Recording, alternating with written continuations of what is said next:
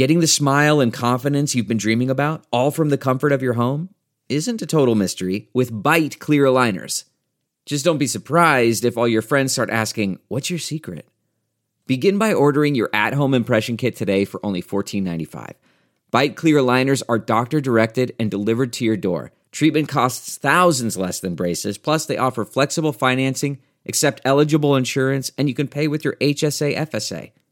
Get 80% off your impression kit when you use code WONDERY at Byte.com. That's B-Y-T-E dot com. Start your confidence journey today with Byte. How do you pass up the opportunity to spit blood in Joan Baez's face? Face, face, face.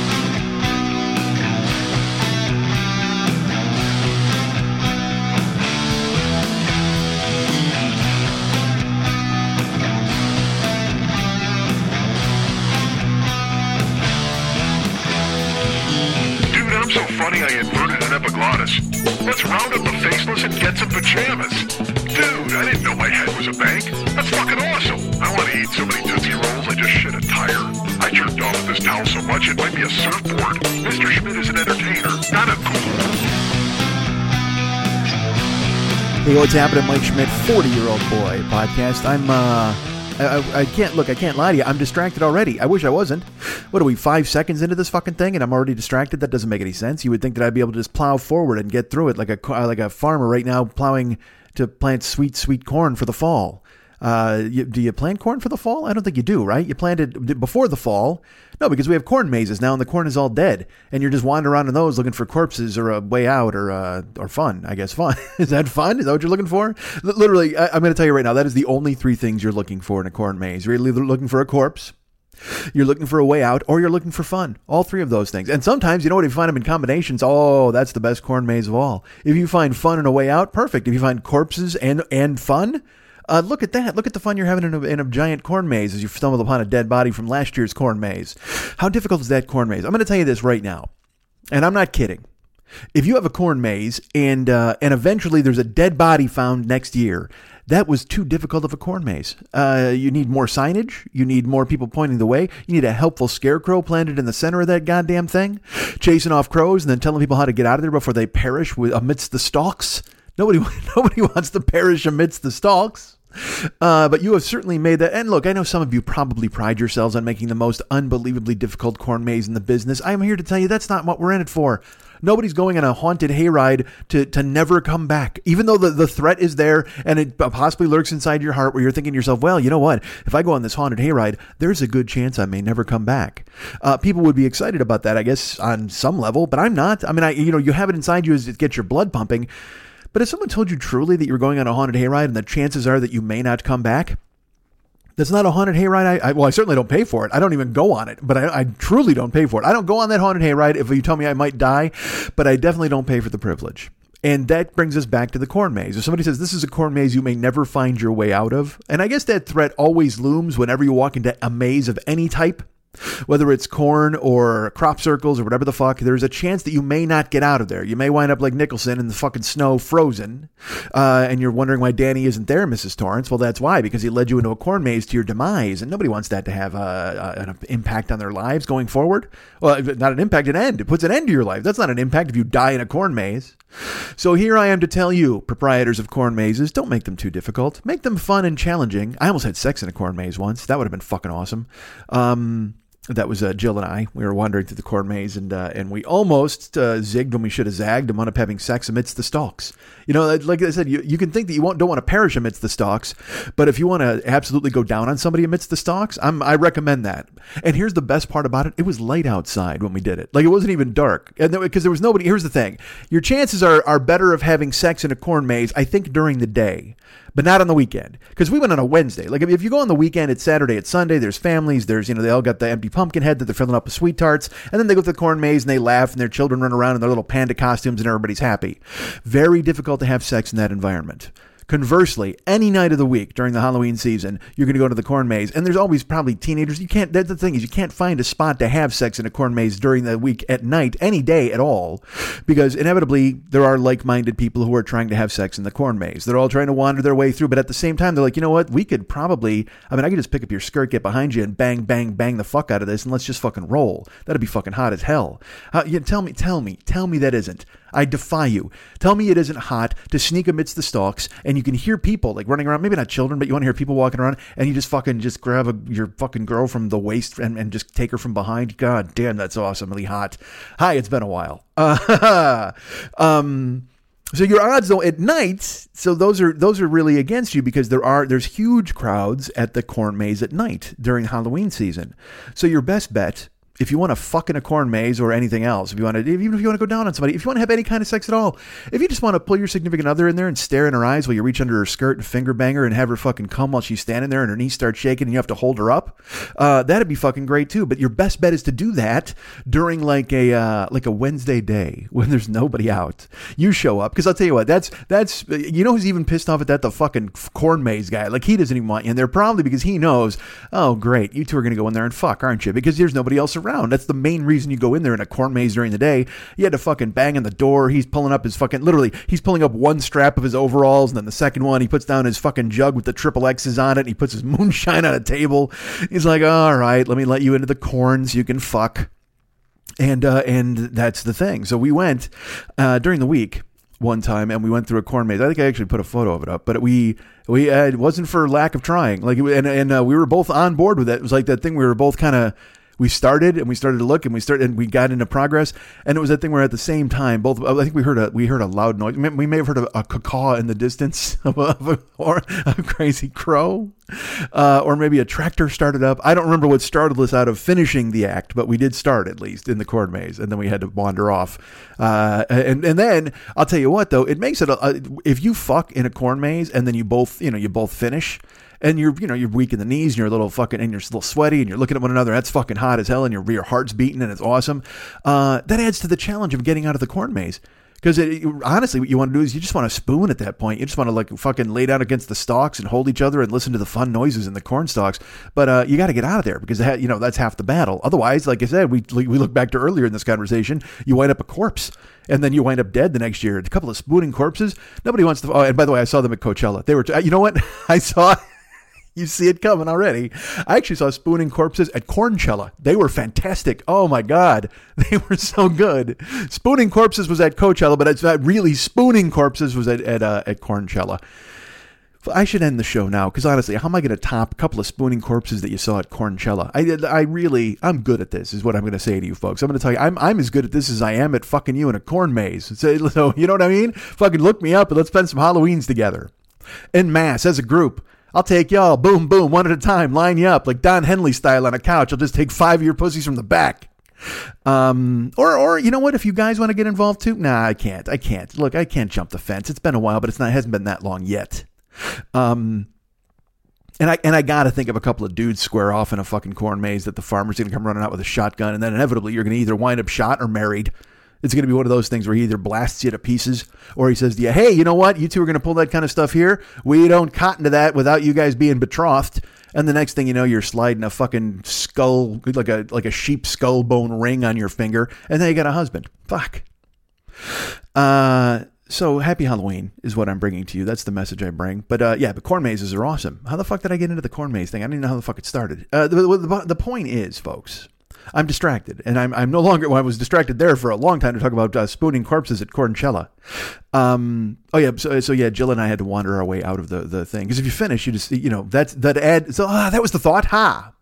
Uh, if you wind up fucking in the corn maze and you finish and stuff, you're just like I said, sweaty, a little disoriented, and you look at one another, and that that just adds to the challenge of getting out of the corn maze. So I say to you, folks, maybe maybe you fuck in a corn maze because it adds the excitement. First of all, obviously that's exciting, but then the, the the finding your way out when you're still a little disoriented after banging, that's fucking cool as hell. Now you don't even know. Then you start going backwards and people start walking in. And literally, let's put it this way: if you ever walk into a corn maze and there's a couple walking back toward you, just go, "Oh, those two just fucked." You, you know it immediately because that's they're so disoriented they have no idea where they are amidst the stalks, and so they're heading the wrong way because they just fucking banged, man. I mean, he's, she's got him running down her fucking thighs, and he's just like trying to pull it together and get the fuck out of there.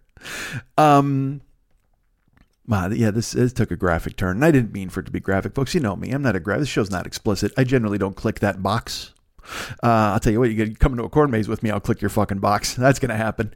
Uh, it's goddamn. I literally, it, it, how long has it been if I'm sitting here just fucking yowling out like that? All right. So anyway, folks, here's the deal. Here's the deal. Mm, dick, placeholder, hate it.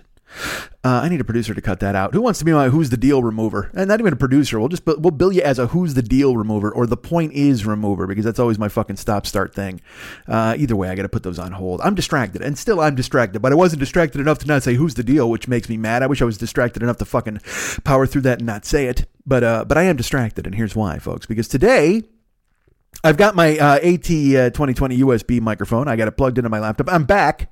Back for the attack in the Southland, folks. I have returned from the Bay Area and the home of Fearful Jesuit and his daughter, who probably still is wondering who the fuck the weirdo was who was at her house, and I and I don't blame her. And, and look, I recognize this is a lot of me projecting. All right, I talked about it last week, but I'm going to talk about it a little more today. Uh, you know, I spent I spent the birthday with the daughter, and uh, and it was fun. You know, but at the same time, I just I I uh, it just it just seems like a lot. you know, I covered this ground last week. I can't get into it again, even though I'm still obsessing about it a week later. She was lovely. I've got photos of me with her. They're fun. She did a little stew look with me. I'm not going to post it because I don't think Fearful wants his daughter on the internet. Especially, uh, look, uh, let's put it this way: if you're using a pseudonym because you do a controversial podcast and you don't want people hunting you down because of it, the last thing you probably want is your daughter's face in a photo with dumb podcaster Jones. I would imagine you don't want that happen to hit the airwaves. So, uh, so I'll keep that in my own private collection. Although I did send it to Fearful and he liked them. We took three. I, you know, here, here's here's fun for you. Uh, here's uh, like think back to your 12th birthday. What'd you do? Mine was in 1979. I couldn't even tell you what I did. I know where I lived. I lived on Lawton Lane. Uh, I know that was the summer that the let's see the well the Pittsburgh Pirates took on the Baltimore Orioles in the World Series later that fall. I don't even remember what I did in '79 on my birthday, not off the top of my head. Um, I know the next year the bir- my birthday wasn't that fun. I can tell you that. In 1980, I knew exactly what I was doing on my birthday, and it was not great. Uh, but but uh, in 1979, I don't I don't recall exactly. Um, but I do know I didn't have some stranger, even though I had a bunch of strangers in my house all the time. And again, this is what makes me sensitive to what went on with with Jesuit's daughter. Uh, you know, I always had fucking strangers either doing drugs or polishing guns or fucking hiding microwaves, whatever the fuck they were doing in my house with my mom, or I'm walking around in their fucking underpants. I told you all that story. Um, but but you want to have fun on on your birthday uh, when you're 12. Try to have some guy you've never met before, who's a friend of your parents, teach you how to do something called the stew look. That's that's a conversation. That's something you don't want to take time out from. Literally, you're hoping there's homework. You're like, hey, I can go do some complex math. Is there a way I could go ahead and fill out some college applications first, so I could get far, far away from this goddamn compound and not have to deal with you and your weird friend? Um, and and your dad is like, no, I'm making. Uh, uh, what did he make? He made ramen. He made some homemade ramen, which was super delicious. And I think I, I already talked about that. I forget. I recorded on Wednesday last week. So I recorded just basically. Oh no, Thursday was ramen day. Ah, good. I didn't record. I uh, yeah. So anyway, he made ramen uh, Fearful Jesuit made ramen while we were up there because Thursday we hung out and um, Thursday was his daughter's birthday. Was that no? Was that when we went for pizza? I don't fucking dude. What do I care? what do you care for? More for that matter. All I know is I tried to teach the girl to do a stew look. So I'm like, all right, you got to take a photo with me. And I go, but you look that way and I look this way. Uh, what? No, no, really. Watch. I'll do a photo. And she just, I, it's she's 12, so that's great. She one one of the photos she just makes like a big wide eyed like tongue out face at the camera, and I'm like, yeah, that's you know what? That's a fun photo. But seriously, I want you to do a stew look because then you know me, I turn into fucking Owen Mills. I'm like, no, no, no, no, here. And I try to distract her. You know, she's 12, so what do I, what do I hold up like a fucking uh, you know a, a, doll. I can't I can't figure out what a twelve year old's like. I don't even fucking know.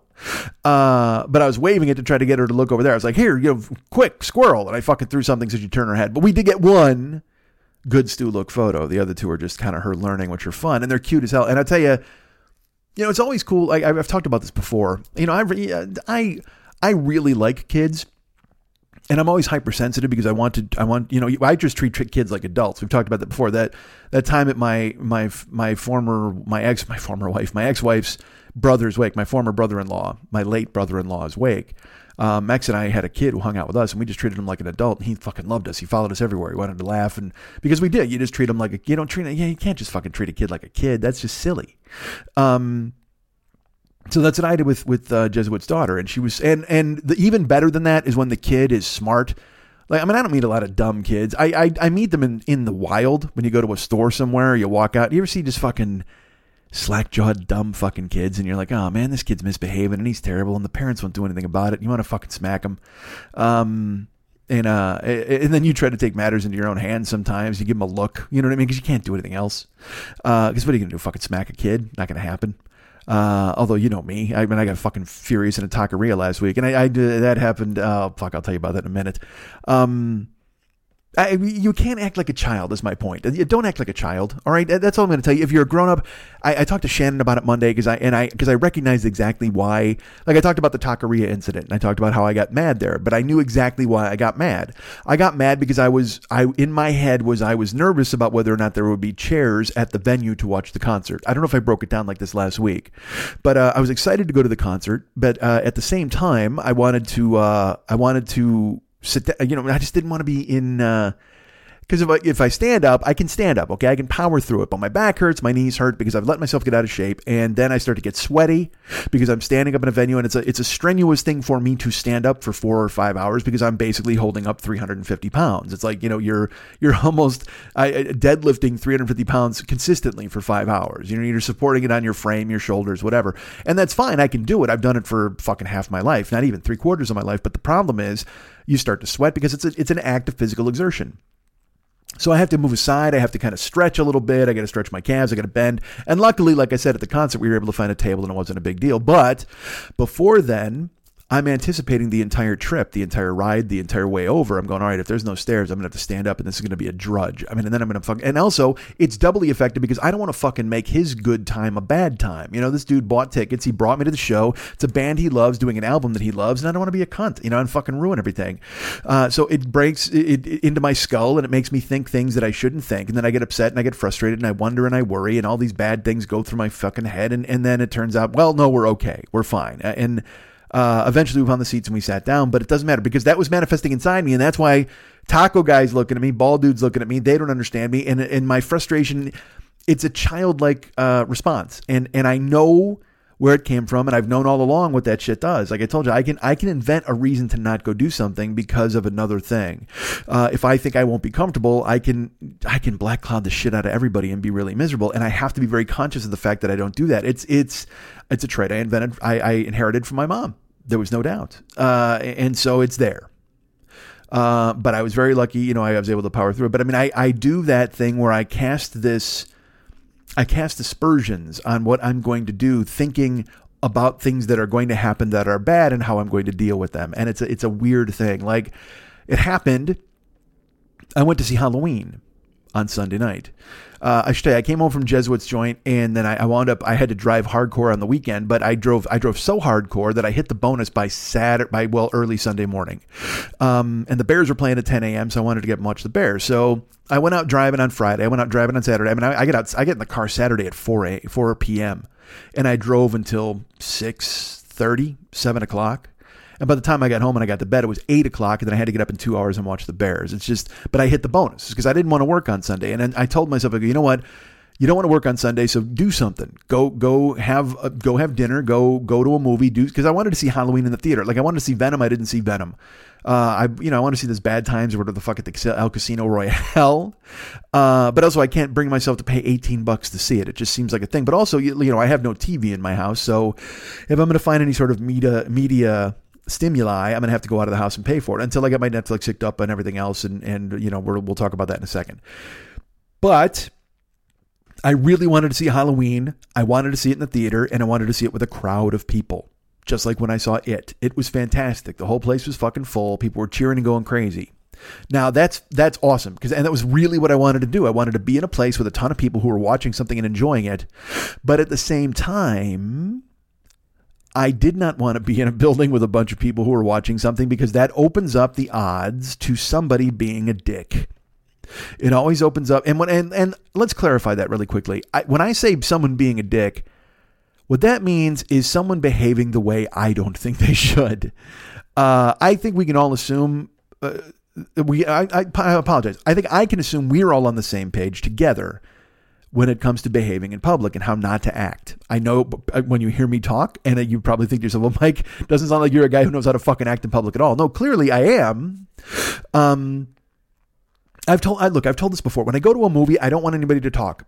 I know that maybe that's too restrictive and too much of a fucking band hammer on everybody, but like, uh, you're not in your fucking house, man. I, I, I, just, that's all. You're in a movie theater with a bunch of other people, and that's cool. Uh, and so I usually, I try, and here's the thing I've even, I've even lessened up. I've let the reins go on my rules a little bit. It used to be when the lights went down, I would, I would start to fret and get pissed if anybody was talking. I just hated it. But now you've got the trailers. I will be, you know, because here's why most people have seen the trailers already online. So they're going to talk, they're going to kibitz, they're going to go back and forth through this kind of thing, and that's fine. Um, so I don't get in their hair about that because you know what? Again, they may have seen the, the, trailers. They want to discuss the trailers with their friends. Where I draw the line is when the trailers end, and in the ArcLight, this little spooky video comes on, and when the when it gets dark and it's time for the main thing, shut up. I, and I, I can't stress it enough. I'm sure it's I'm sounding too strong. Maybe maybe I'm putting it in a way where I'm, I'm offending people. But shut the fuck up. If the movie starts and I paid twenty fucking dollars to come in to see it, shut the fuck up. And and that attitude right there encapsulates how I feel the entire time I'm waiting to get to the movie. And it's just like it was at the Taqueria before the con- you know the concert. I was like, oh man, I hope that this fucking place doesn't turn into a bust because if there's no seats, then I'm going to be uncomfortable and I'm going to sit there and I'm going to stretch and I got to lean against a wall and I'm, I'm too heavy. And I will. And look, dude, the bottom line of this whole thing, the literally the the the seed in the ground, the patient zero of all of this, is that I'm angry at myself because I've let myself get out of shape again. That's it. I mean, I recognize that. So my anger and rage and embarrassment in the taqueria, my anger and rage wherever the fuck I am, is is all me. I know this. I'm trying to process it. That's the hard part. Because when it comes bubbling over, it's like it's like a fucking pot on the stove and it's boiling. I'm always at a simmer. Folks, look, here's me. I'm always at a simmer. All right, you're not going to get me when I'm not simmering. All the time I'm simmering. That's that's just kind of a thing, man. Uh, you're not going to you're not going to see me outside of it. I'm very I might be at a low boil sometimes, but I, I am never a still pot. I am never. There's always a simmer happening. Just know that underneath the surface, and that simmer is caused by my my disenchantment with how I've let things play out for myself you know, I I it's a real slippery slope and a pretty big spiral to fall into when I go, all right, you know, because the thing is I only have to worry about the concert and standing up because I've put on 120 pounds or whatever the fuck in the past year and a half. And and so it's my fault. I'm physically, you know, I mean I can do it. I just it just makes me uncomfortable. And then I'm angry at myself because it, dude, it thrusts it all right to the front of my brain pan. It just makes me go, you know what? Fuck. This is my fault. My man, if I fucking, if I did something, if I lifted, I did the things I was supposed to do. I mean, I've been lifting, but if I did cardio and I didn't eat and I just changed this and fuck and, you know, and, and, it also gets to the reason why I haven't. You know, I talk about on here about how uh, you know I'm like, well, maybe I, I, should go on a like a Bumble or a Tinder or something like that, or find somebody, or go on a couple of dates, or do something because uh, I miss companionship and I miss people. I mean, I, I miss I like hanging out with friends. Why I wanted to go see Jesuit. That was fucking cool as hell. But at the same time, I miss having a presence in my life. I mean, I you know I, I had it for 20 years, and then I had it for another five and and whether or not Jill was far away for five years, literally all day, every day, we texted and talked um, as much as we could, except for the times when we were brawling. Um, so that was always there was always that presence, and even let's put it this way, even when we were brawling, there was that drama and and stuff that kept me humming. It always kept me at it kept my boil boiling. It kept my simmer simmering. That was always there. So now I'm alone, like really alone for the first time. I'm really alone, and and learning how to be alone uh, when you're disappointed in yourself is a hard thing, man. It is just because again, like I said, I wanted to go have fun at the concert, but I it all comes down to me being angry at myself for allowing myself to get physically uh, out of shape again to the point where I actually have to worry about going to a concert and being uncomfortable and having my uncomfortableness make the person I'm with uncomfortable. You know what I mean? Like, cause I, I, I'm a, I'm a person who wants other people to have a good time. I would like to enjoy myself. I want I want to be you know I want to be a good hang. I want to be friends. I want to I want to see people and do stuff. And uh, and I can't because I've I've become. I mean I can, but at the same time I have to try to stay out of my own fucking head that way. Like I mean, look, dude, if I went with a if I was with a chick and I went to the fucking taqueria, first of all, I'd call her a chick and she'd leave probably. But if I pulled that shit at the taqueria where the the person didn't understand me and I, I got all flustered and shit, I mean, like who the fuck wants to be around that? I think about the times that I was a Jill in the beginning. She saw that guy a couple of times. Like one time we were in a hotel room, I threw the fucking key. I just whipped it across the room. And uh and and and because she was she was leaving or she wasn't leaving and, and this is because this is early on this is before anybody knew anything was going on and she was leaving and I didn't want her to leave and it was this thing where I I called through a tantrum and I threw a fucking hotel room key across the room like here and uh, that's fucked. Don't do that. And like I said, I've told the story on here before. She saw me throw my fucking wallet across the room at a hotel. And it's because I was frustrated because I thought I had done something wrong and I looked stupid in front of this person who I was trying to impress or I wanted to think that I was at least competent. And so I threw a fucking tantrum and, and then she had to, you know, I'm sure it scared the shit out of her. You see, I'm at the time 6'2, 260 and throwing a fucking wallet and getting furious. And, and instead of just calmly going, hey, look, let's take care of this. And, and that's, so I've gotten so much better at it in the past five years from causing that guy to fucking spill up, you know, but it, it comes from a rage that I have at myself and and that I will tell you this, that rage is still there. Obviously, like I said, I'm always at a fucking simmer because uh, I've let myself fall back into the trap that I'd been in my entire life.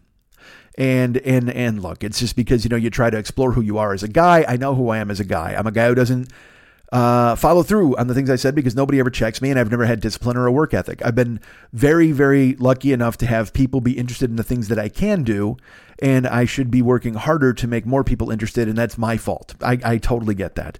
But uh, so, so anyway. Oh man, that was a deep fucking dive. You want to talk about falling into a goddamn spiral? Uh, all of this, so all of it stems from my frustration with me. Uh, that's that's just it. You know, like I, I anticipate the thing that's coming up, and I know I'm I'm giving myself this window where I'm hoping I won't be furious, but I'm I'm fully anticipating the worst. And, and and that's the thing, you can't anticipate the worst. You just can't. You can't sit around and think, oh man, that's gonna suck, so I can't do it. And I think we've covered this ground many times on this fucking show. You know, like I I used to call it getting old. You know, the the old me was like, ah, you don't have to do that, you don't have to do this. And that's what happened Sunday. You know, Sunday I woke up like I said, I was I, only got two hours of sleep. The good news is why I had accomplished the bonus, so I didn't have to fucking drive Sunday. So I got up at ten because I wanted to watch the Bears, and it was Bears Patriots. It was a big game and fun, and uh, yes, they lost, and and I I assumed they would. I was hoping they would win, but I wasn't really expecting it. Uh, but then, of course, you know, that robs me of the joy of going on social media because then everybody's just like, this team sucks. Trubisky sucks. Oh my God, kill yourselves. I it, literally, I, this Trubisky, the last three games has done more than any quarterback in the history of this team. Seriously, other, other than like Jumbo winning the fucking title and, and Cutler having select games. Like there was a Tennessee game, I think, where he threw for four touchdowns.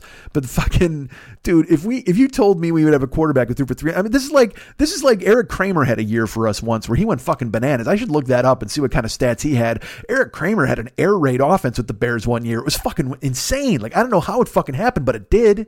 Uh, most of the time, we've got Jim Miller going like 11 for 19 for 140 yards and a touchdown, and he might rush for 30. You know what I mean? Just this fucking three yards and a cloud of fuck you offense. It's just a drag. And then uh, you what rely on the defense to punch people in the face. And it's just the kind of football we got used to growing up. Well, now the Bears have this fucking crazy gadget offense where dudes are flying around and crossing patterns and fucking going deep and cutting short. And, and we didn't even have all our weapons. Fucking, uh, you know, Adam Shaheen is a tight end who's supposed to be the key, the key to the entire goddamn thing, and he's not there. Uh, so, and Trubisky threw six touchdowns a couple of weeks ago. Like this week, look, he was not good on Sunday, but he threw for over 400 yards and, and he ran for 81. He was fucking exciting as hell. If you'd have told people, hey, man, we're going to have this exciting quarterback who does all this stuff and, and he's going to learn on the job, we're going to be 500 at the end of six games, that would have been fine. But unfortunately, when they got Khalil Mack, everybody's just like, they're going to win the fucking Super Bowl. They're going to murder everybody. Yeah throttle down, man. Enjoy it. Try to enjoy it. Try to enjoy this fucking team for what they are. Uh, and and just you know what, root for them to get better and hope that things change and they do well. But at the same time, I recognize that I also get caught in that trap where I mean, because they're up. Look, dude, they're up 17-7 against New England at home the other day. How do you fucking and then I look, it's New England. I know you're gonna blow a fucking lead. It's just gonna fucking happen. But you lose on a fucking like a blocked punt and a kickoff return, and then unfortunately you can't cover anybody. Dude, New England. I know you don't care about football. All right, and I, so I'll change it up a little bit. I usually talk about the Bears. I'm going to talk about the New England Patriots for just a second. Uh, God damn, I I hate them because I'm sick of them. I don't want them to win anymore. I don't want to watch them anymore. I don't want to watch Tom Brady anymore. But holy fuck, are they amazingly good all the time, and they just don't stop. And nobody can beat them. Like you can't stop them. They do this thing it's crazy to me. They'll, they'll have like four running backs, nondescript running backs who have talent. Like James White has talent. Sony Michel has talent. Kenjon Barner is on the fucking bench for no reason. He's lurking. But they they do this thing where they'll run. They've got four white receivers and then one fast black receiver. They'll send him deep so he clears out the fucking zone. Two guys go with him or a guy and a safety go with him. And then underneath they just have four white guys running crisscrosses and then a back out of the into the flat who gets and, and every play gets at least 12 yards. It's insane to me. Every play gets the minimum that, that the Patriots get is nine yards of play. I swear to God. Whenever I watch them, I watched them two weeks ago against Kansas City, and and that whole game, I was happy because in fantasy I fucking murdered. I got 80 total points in that game. But I'm watching it, wanting the Chiefs to win, and then every time the fucking the, the the Patriots just throw a crossing pattern to a white dude out of nowhere, and I don't even. It's and I'm talking white dudes, man. I'm talking like fucking Richie Cunningham motherfuckers. It's not even like you know. Sometimes you get those white dudes who are kind of like half a half a hip hop dude. No, no, man. These guys are just straight up milk and then it's like Chris Hogan. Guys, they sound like professional golfers. What the fuck is what the fuck is a Chris Hogan? How the fuck is he Julian Edelman? That sounds like the fucking CEO at some Schwab fucking company, man. Julian Edelman and Chris Hogan are schooling you, and you think to yourself this would never fucking happen, but it is. You're just watching them dominate. Even their fucking running back is named James White. He sounds like a law firm partner, and that and they're just murdering you with these fucking guys. You know, there's no Kentavious Caldwell Pope. There's no no fucking cool ass name who's killing you. I mean, granted, Rob Gronkowski's a fucked up, awesome, great football name, but guess what? The fucking everybody's talking about the Bears hung with the Patriots and it was a close game and two defensive. Hey, I got news for you. Gronk didn't even make the plane. So let's not put the Bears in the same league as these motherfuckers just did because Gronk stayed home.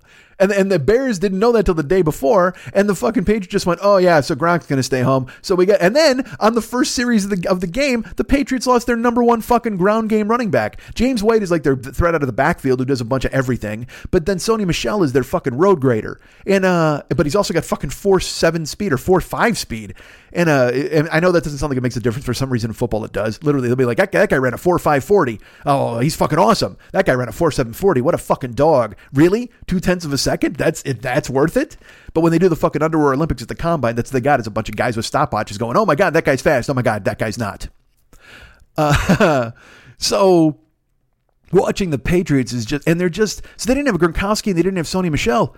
They just and they so they kicked our ass with a bunch of fucking golfers. It was so bad to watch. James White out of the backfield and a bunch of like I said, just white dudes on crisscross patterns. It was a mess. It looked like a boy band out there just catching fucking passes and taunting, getting up and signaling for first downs. And you want to smash them. That's the thing. When they're beating your team like that, you're just like somebody hit somebody hard. Like if somebody could fuck up Brady, that would be great.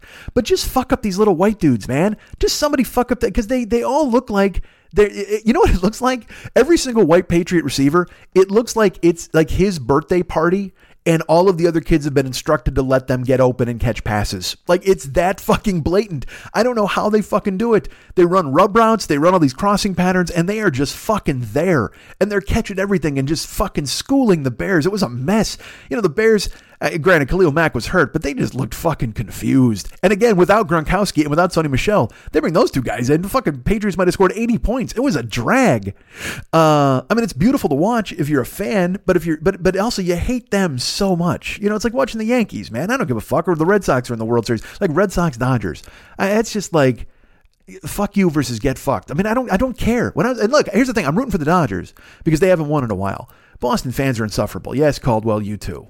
Um, you're all very nice. Look, you're lovely people, but you've won. You've won a bunch of stuff. You won like three World Series in the last fucking nine years or whatever the fuck. Give it a rest. Let the Dodger fans win one. And I, and believe me, as a kid, I never would have said that because the Dodgers used to fuck up the Phillies routinely in the 70s, and I had to deal with that shit. So I've just hated the Dodgers ever since when I got older. And then in '88, they beat the fucking A's. How do you beat the Canseco McGwire A's? What a drag. But I mean, again, it's magic. Kirk Gibson with the bomb off Eckersley. You're like, dude, that was fucking fantastic. I mean, I can't argue with a fucking sports moment that still lives 30 years later. It was gorgeous. Um, so anyway, so, so so Sunday I wake up. I don't even know how I spun off into that. I spun, you know, I spun off into it because yeah, we're talking football, and again, watching the Patriots. I just don't want them to win. I don't. It's they're fucking amazing. I can respect what they do. I know who they are, but Jesus fucking Christ, I cannot watch them. I just can't. It, I mean, I can't. I mean, I can, but watching them fucking go is just is just a it's just a mess, dude. Watching them crisscross and fucking terrorize your team. Um, but you have to respect it. You know what I mean? It, it's it's like if a, a, guy beats your ass and you just got to go, well, you know what? I didn't think that was coming. Like, imagine if you're reading Archie comics and somehow Dilton beat up Moose. You'd have to go, man, I fucking hate Dilton. What a fucking punk. But at the same time, holy shit, did he fuck up Moose? I never saw that coming. Um, but in this case, though, the Patriots are also Moose. They look like Dilton, but they play like Moose. They've been Moose for fucking since 2002. 2000 it was it 2001 or 2000 no it was 2002 no 2001 I think they won. Because yeah it was a big deal Patriots win when the year fucking 9/11 it wasn't that when U2 did the show and they put everybody's name on the big curtain? I think it was. See that's what it was. Maybe they got some fucking 9/11 mojo that they carry forever and that's why they always win uh, which makes sense because you know on 9-11 the two white jets did a crisscross and smashed into the two bigger buildings it was two small things that took down a big thing and maybe that's what makes sense. The patriots are all about scheme and muhammad atta totally was all about scheme. That guy had it down. He fucking he and his other 19 guys you know what? I wish they would have had 22 guys. Then you could say oh man they're like the all 22 of terrorists. They're the patriots of terrorists because they had fucking 22 dudes and going at it. In fact would you say that Muhammad Atta is the Tom Brady of the 9/11 terrorists, or would you say that Tom Brady is the Muhammad Atta of the Patriots? I, I want to know. I, we got to figure that out because both of them clearly they're the head of the organization. They're, you cut the head off the snake and you get them both.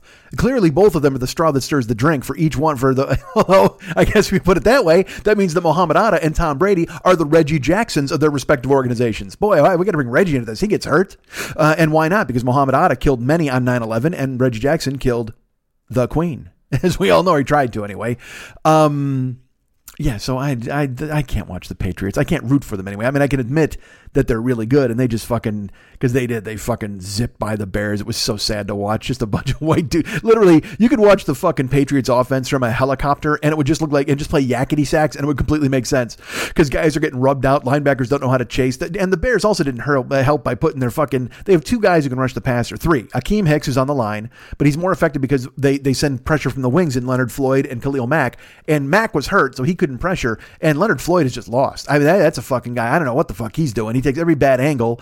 He tried to guard James White in the flat once, and James White I broke his ankles in a way where Leonard Floyd. I, I can't imagine being in the film room because it's just the rest of the team would just do the fucking Cosby kids laugh at you because you got so embarrassed by James White. And they shouldn't because everybody clearly wound up getting embarrassed by the Patriots the other day. But at the same time, man, not like Leonard Floyd did on the pass to James White. What a fucking mess. All right.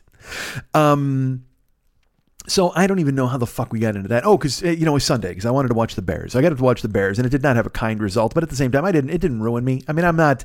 I'm excited to watch a, a, fun football team, and I hope they get better. And I think that they will. They should. Let's put it this way: if they don't win the next two weeks, uh, then there's an issue. Then we can all bitch and moan and be sad. But I mean, you got the Jets and the fucking Bills the next two weeks. You better smash those fucking clubs. Um, the Jets are kind of a coin flip. I mean, but but they get a rookie quarterback. You got to fuck that dude up. And the Bills are just. Uh, look, I was just in Buffalo, okay, and I feel bad for you people. I was there and I enjoyed it, but it just it looked bleak. It's one of those towns again. It's the Rust Belt or whatever the although it's not even in the Rust Belt. It's just way north of the Rust Belt. It it it looks like Buffalo looks like what would happen if Cleveland tried to escape to Canada.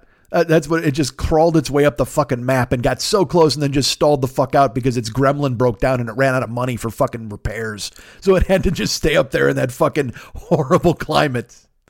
Uh, and so when you're up in a shitty place like that, and nothing against Buffalo, you're not shitty. I'm sure you're a wonderful community. Everybody loves one another. But still, let's face it, your weather's awful. Your whole fucking town is gray. It's just a mess. And when you're up there dealing with that all the goddamn time, well, what the fuck happens? You know, you, you invest in the local sports teams like nobody ever fucking did in their lives. So the Bills mean everything and the Sabres mean everything. And, and, and so if they, the Sabres have been fucking terrible for years and the Bills finally made the playoffs last year and everybody went, yay. And then Jack, it's like, uh, it happened with Jacksonville too. Jacksonville, which is the Buffalo of Florida, their team made the fucking uh, playoffs last year. But he went, yay, we have the best defense in football. And now this year, they're a fucking tumbling mess. Jacksonville and Buffalo, what a, I just, look, I feel bad for all of these Bergs. I feel bad for all of us, really, when you want to look at it. Under, you, you can all fall under my umbrella of sadness. I, I, weep for all of you. I, I, rend garments and gnashed my teeth for everybody in Buffalo, Jacksonville, and other points unknown. Uh, but we're going to stomp Buffalo in a couple of fucking weeks. Just absolutely fucking crush them. And if we don't, then we got an issue. Boy, you want to, you, you think there's too much football in this week. If we lose to Buffalo, forget it. You know what? Actually, I apologize. If we lose to Buffalo, there may not even be a show.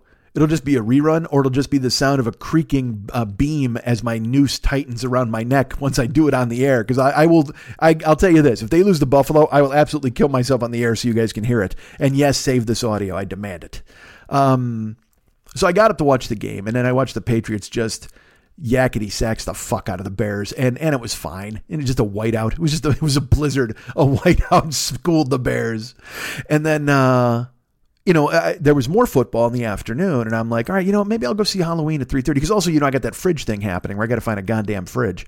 And I so I went online and I looked, and then I'm like, well, you know, I could go, I could go to Home Depot and browse, I could go to Best Buy and browse. Um, but then old man inside me went, you know what, you can do all this from your goddamn computer. You can look on BestBuy.com, you can go to HomeDepot.com. I even went to IKEA.com to look for a Friesel floor or whatever the fuck they call their fridge. I'm like, do they do Swedes? Do they even fucking put stuff in a fridge, or do they just dig a hole in their yard and put put it all out there? Do they have a do they just have a really cold fjord that they put everything in? I don't know. So I went to check, and they do. Luckily, IKEA does sell a, like a, a Flugenice, whatever the fuck you want to call it. And uh, and it was moderately priced. It looked okay. But then I look, you know, I have to set a price level, and then I'm reading reviews. And here's the fucking dumbest thing I'm doing when I'm doing this shit, dude. I'm I'm shopping online. I'm looking for fridges, and uh, and fuck me, man. I, I just, you know, I only have a limited space in my apartment. So I, I, I look immediately that, that takes out the double door things. Cause what I really wanted, I wanted to get the ice and door, ice and water in the door thing because then I could, in my head, I'm like, all right, be a grown up. I could save money on bottled water. I mean, I would still buy bottled water, but I'd drink it when I left the house. And in my house, I could drink like ice water because I don't usually make ice because I didn't have any ice trays. But now I'm gonna have to buy ice trays unless I can get an icy fridge, whatever the fuck. So I'm looking, and dudes, I gotta tell you, man, I'm, I'm, uh, I'm 51. And I bought my my one and only fridge I've ever paid for was back 21 years ago when I was 30. We moved here. Karen and I went and bought a fridge. And uh, here's how old my fridge was, folks. Uh, I because I, I was like, you know what, this one lasted 20 years. Uh, maybe I'll just get the same exact fridge. I mean, because honestly, that that'll take me another 20 and then, then I'm dead. I mean, who the fuck cares? The only thing that's the only thing that needs to be stored in a fridge at that point is me. Throw a toe tag on me and put me climb into that fucking magic chef because that's what it was. It was a magic chef. So that's I I, I saw the fucking. I was like, all right, it's Magic Chef. So I'll go online and find one of those. And uh, dudes, I've had that fridge so long. Magic, Magic Chef got out of the refrigerator business. There, that, I, I don't even think he's a chef anymore. Honestly, he might have just hung up his fucking puffy hat and retired to an island somewhere because he doesn't make shit. Um, they sell like wine cooler things, uh, wine like wine freezers and all that kind of dumb shit. That's all they sell. They don't sell like house fridges anymore. So uh, the Magic Chef's out of the business, and I'm like, boy, oh boy, what a drag because you guys you you made a fridge. Like I wanted to write them a note, and then part of my brain went, you know what, maybe if I reach out to the Magic Chef dudes and I tell them, hey, you know, your your fridge, like I'd be a testimonial in a commercial and I'll get a free Magic Chef fridge out of it. Because I'll be the guy who only had Magic Chef fridges his entire life. It'll be like a fable. Aesop will write it. Fuck the fox and the grapes. Write Mike Schmidt in the Magic Chef fridge. That'll be fine. Fridges. That's you got to be a couple of them. Mike Schmidt in the Magic Chef fridges. That's an that's a fable fa- people want to fucking hear. And I guarantee you, I will not see my own reflection in the in the lake and drop my fridge in there trying to fucking fight myself. That's not happening. Um, but Magic Chef's out of the fucking refrigerator game, man. So then I'm looking, I'm on Best Buy, I'm looking, and this is Sunday. Like I said, I thought to myself, I'll get out of the house, I'll go do see, I'll go see a movie and do something.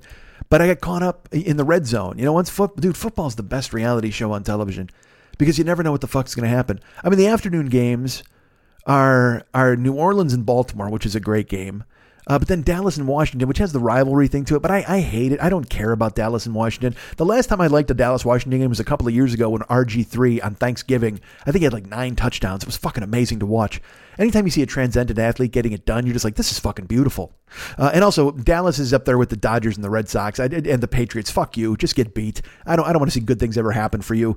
Dak Prescott. Your quarterback's name is Dak. And he was a guy they drafted in like the sixth round and he had a good year his first year. And everybody's like, aha, the Cowboys have stolen a, a title in the future with Dak Prescott. And now he's just a slob. He just throws his fucking literally every pass is at the tongues of your shoes. It's fun to watch. He's terrible. And then they drafted Ezekiel Elliott, who's you know he's a great running back, but it's so fucking what. And then they had the best line in football two years ago. This is why you can't make predictions in football. I know we're getting back into football, but everybody's like, oh man, the, the, the Cowboys have the best line in football and will for years. And then like one of their linemen hurts his knee, and then one of their linemen got like pleurisy, like some fucking old timey disease. He got like black lung or the mumps, some crazy, and like not like not even mumps, like heart mumps, some fucked up disease that people don't get. And he got it in the in the fucking uh was it Epstein Barr or Guillain Barr or Guillain Epstein? He might have got you know he got Epstein Washington disease. And I only know because he brought a note from his mom. oh fuck yeah, I'm old. All right, so he uh he's got one of those. He's got a look. If you got a disease with a hyphen, you are fucked. That's all I'm going to tell you. I hope you go to the doctor. I hope it works out well for you. But essentially, if you've got punctuation anywhere in your fucking disease, even an apostrophe like a possessive apostrophe, like Lou Gehrig's disease, you're fucking done. If somebody previously owned your disease, I apologize. Find a bed and get some orange juice and lay in there for three years because your legs are going to atrophy or your eardrums are falling out. Some bullshit's going to happen. Like your hair's going to turn into spiders. I don't fucking know. But yeah, if you've got like, so he's got like Epstein Barr some nonsense. But that's that's the thing is he didn't even get a normal disease. Like other in football, usually like ah, sorry man, my elbow went backwards. Wrap it up. Get me back in there. But if you've got a fucking hyphen, you can't be back in the game. You got to tap the fuck out. So one of the Cowboys got a hyphen disease. He's out. Their other, like their center hurt himself. So they've completely fallen off a cliff in two fucking years. But instead, but unfortunately, we still got to hear about the Cowboys and the threat and Dak and Ezekiel because they're one of the biggest fucking teams in the nation, just like the Patriots. But at least the Patriots win shit. So when you hear about them, you're like, well, they earned it. They kick everybody's ass. Dallas is just spinning their fucking wheels. Um, but yeah, but so when I was a kid, I hated Dallas just like I hated the Dodgers and the fucking Red. Although when I was a kid, I didn't hate the Red Sox because they were they never won anything, so it was you couldn't fucking hate them. But I hate them now because they won a million fucking things, and I you know I hated the Celtics and the fucking and again Patriots too. They were a fun weird team. We fucked them up in '85, but they were that team that never really got anything done. And you were like, you know what? It's cool to see them kind of get in the playoffs. And now that's all they fucking do. Like I said, they they drafted the fucking Partridge family and they send them all on button hooks. It's fucking brutal. They they still whip your ass. Uh, all right, there's a lot of football. I know, man. Um, so I so I got caught up in the red zone because fucking I'm watching like I said Saints Ravens a fun ass game. Uh, even though the, the, Ravens are also a slog to watch but the Saints are there. I mean Flacco's a slob but it was still neat to to watch the game and also to watch the Saints. Anytime you have to watch the Saints because the Saints indoors are a track meet. Saints outdoors though that's fun as hell because you never know if they can do their magical bullshit and they're always in some fucking tie game with a team they should have destroyed. Like if they played the Ravens in the dome they would have scored 48 points. Meanwhile they're in this game they're fighting a turf war with the fucking Ravens who always for some reason have four linebackers who will murder you I don't know how they fucking do it. They always draft guys. Some guy in the seventh round shows up and he's just chewing on a fucking like raw meat handful, and they're like, "Oh yeah, that's the guy," and he gets 14 sacks. And then or they, they used to have a guy named Elvis Dumervil, and I was like, "Who the fuck is this guy?" You know who he is? Get used to him because he's in your backfield all the fucking time. Seriously, Elvis has never left the building. He's always left the fucking backfield after he smashed your fucking quarterback. But I'm watching that game and that's fun. And then the Rams, I'm watching Rams Niners which was nothing. That that was fucked up, but it was cool because the Rams a have awesome uniforms, and b uh, for fantasy shit. Also, that's another thing. If you're playing fantasy football, dude, every game matters. Like I mean, in that late game, uh, I didn't have any Saints or Ravens but I and I didn't have any Redskins or Dallas, but I had a guy in the fucking in the Ram game. I had George Kittle for the Niners, whatever the fuck. And I mean, I'm and I, you're wondering how Fish Hitler is doing this year in my fantasy league. Well, folks, we lost game one, which was a drag. We've won six in a row since. You're goddamn right. We're six and one. We're in first place by two games. We're fucking everybody up. Although we've got some issues. Maybe I'll talk about that later. Not on this show. Nobody wants to hear that. I've talked enough about real football. What if I went into fantasy football? Oh my god, how badly do you care? You think I thought I was going to broadcast a beam creaking with my noose hanging from it? You guys would just send me emails with the sound like a fucking gif of you guys just jumping off of a stool and I get to watch yourself hang yourselves. You watch yourself hang yourselves? Yeah, I gotta get ahead of myself there. Uh, all right, so I'm there at home and I'm I can't leave the games, man. I'm watching the Red Zone channel and it's fucking it's awesome to watch. Guys are scoring, they're floating around, they're doing whatever. And then, like I said, best reality show in the fucking world because the Saints uh, give up a touchdown to the Ravens with no time on the clock, and then and this this happens within within maybe I would say two minutes of one another, 90 seconds to two minutes. Uh, the Cowboys are driving for a tying field goal against the Redskins. Meanwhile, the Ravens are trying to tie the Saints late. So the Ravens get down and they, they fucking score a touchdown with six seconds left, I think it was. And everybody goes crazy because they get the extra point, they're going overtime. So we're going overtime. And it's in Baltimore, so the place is going crazy. So, uh, so Baltimore, while da- and meanwhile on the split screen, Dallas is driving to try to get this field goal. And uh, so Baltimore lines up to kick the extra point, and once you kick the extra point, you're going to overtime. And their kicker kicks the extra point, and I'm telling you, he hit it true, and it looked like it was going through the, the, the uprights. And then all of a sudden, it just it just did a fucking curly from the Three Stooges and just went whoop, whoop, whoop, and it veered to the right, and and I mean it, it, he missed it. Justin Turner, who'd never missed an extra point in his entire goddamn life, missed an extra point. And I mean his life. I'm not even joking. College or the pros, he'd never missed an extra point. And then he misses one that would have tied the game and sent the game to overtime with five seconds on the clock. So the Saints win. 90 seconds later, Dallas lines up for a fucking field goal. And uh, their center gets called for for a, a, false start, which they never call in a million years, costing them five extra yards. Well, the kicker then lines up. He bangs it because he has to overcompensate by hitting it that much harder to go five extra yards. He hammers the shit out of it, and it's got plenty of leg. It's got plenty of distance, but then dong, it hits the fucking upright and falls down. Dallas misses and loses. So Baltimore misses and loses. Dallas misses and loses, and you're just like, God damn, this is better than fucking Survivor. It's fantastic to watch football. It's a reality show that's unbelievable. Just like I said two weeks ago when I watched the fucking Patriots and the Chiefs. I sat down in fucking Richard Blais's crack shack and I watched that fucking unfold Well, I wolfed down a fucking chicken choke croque bonjour and some fucking schmaltz fries. It was beautiful. I had rewarded myself because I had driven hard score, hard, hard score, hard school, hardcore. I had driven and made a and made a fuck ton of money. So I was like, all right, man, I'm gonna go have a fucking sandwich and watch a game. And I watched the whole second half in a fucking sports bar, which you know I never get. And I'm alone. I, and I know you're like, oh, that's pathetic and sad, but it wasn't. It was fucking fun. Um, I, you know, I like camaraderie. Camaraderie is fun, and to sit around and watch the game, especially an exciting game like that. And there was a playoff, a baseball playoff game alongside it on another giant television. I enjoy that sort of thing. I like going out. I like people. I like friends. At least I thought I did. uh, so then the, that ends, and now it's five o'clock in the afternoon, and I'm here, and then I'm like, well, there's another game coming on, and it's that thing where I can talk myself into fucking staying in my house, man. Where I'm like, don't go, don't go anywhere, just stay here, just don't really, don't leave. And uh, I, I so I sat down and because I, I, was beat again. Remember, I had only had two hours of sleep, and I'd been browsing for refrigerators online, looking for stuff, and uh, and trying to find them and look and, and make make the right choice. And and then I went and I, I was sitting in my office chair the whole day because I'm watching on my laptop. And then I'm like, well, you know, because my office chair can get a little, you know, once you're in it a long time, it's uncomfortable. So you get up and you go, I'm gonna go, I'm gonna go sit in one of my good chairs and think this over. So I take my phone over and I sit in one of my big, I sit in my big purple chair and I relax and uh, and that's and and don't relax, man. When you've only had two hours of sleep, don't fucking relax. You can't. Because I sat there and I started flipping around on the phone, and then I'm like, all right, I'm going to close my eyes for a little bit here, and you know, I'm, I'm trying to decide what I'm going to do. Am I going to go out? Maybe you know, maybe I'll just maybe I'll just go get something to eat and come back and watch the game. Maybe I'll just do that. And and you that thing where you're talking to yourself and you're trying to convince yourself to do stuff, and then you're talking yourself out of doing stuff, and then uh, I close my eyes, and uh, like I said, it was about five fifteen close my eyes. I'm sitting on the chair. And uh, when you get two hours of sleep, man, eh, you uh, you know it can go quick. Like you, you can get fucking, you can get swallowed up by the quicksand really fucking fast. So sure enough, I'm in the big purple chair, and uh, I close my eyes. Five fifteen, and then uh, next thing I know, I open I open my eyes. I'm like, oh man, uh, and I grab my phone. It's six forty five. So now the game has already started. Not only has it started, it's been on for an hour and twenty minutes. So I missed the opening of it, and it's six forty five. And then I'm like, well you know, I don't want to sleep the night away. Maybe I should go to bed now. And I'm like, well, no, fuck no. You're not going to do that. And then get what up, up at six in the morning? That's not going to make any sense. Uh, and then I'm like, well, then, you know, maybe you can just go get something quick to eat. And then I go, fuck you. What are you doing, man? You drove hard the last two days to reward yourself with today as a day off to do something cool, do something fun. So go do something. So I grabbed my phone. I looked up my ArcLight app. The next fucking Halloween in a big theater was at eight o'clock. So I bought it. I didn't even ask fucking questions. 645 in my head. I go, all right, 645, I can do this. So I bought it.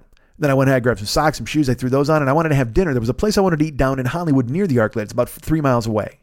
Uh, I'd been trying to get to this place for a while. It was a place called Kismet. It's Israeli cuisine.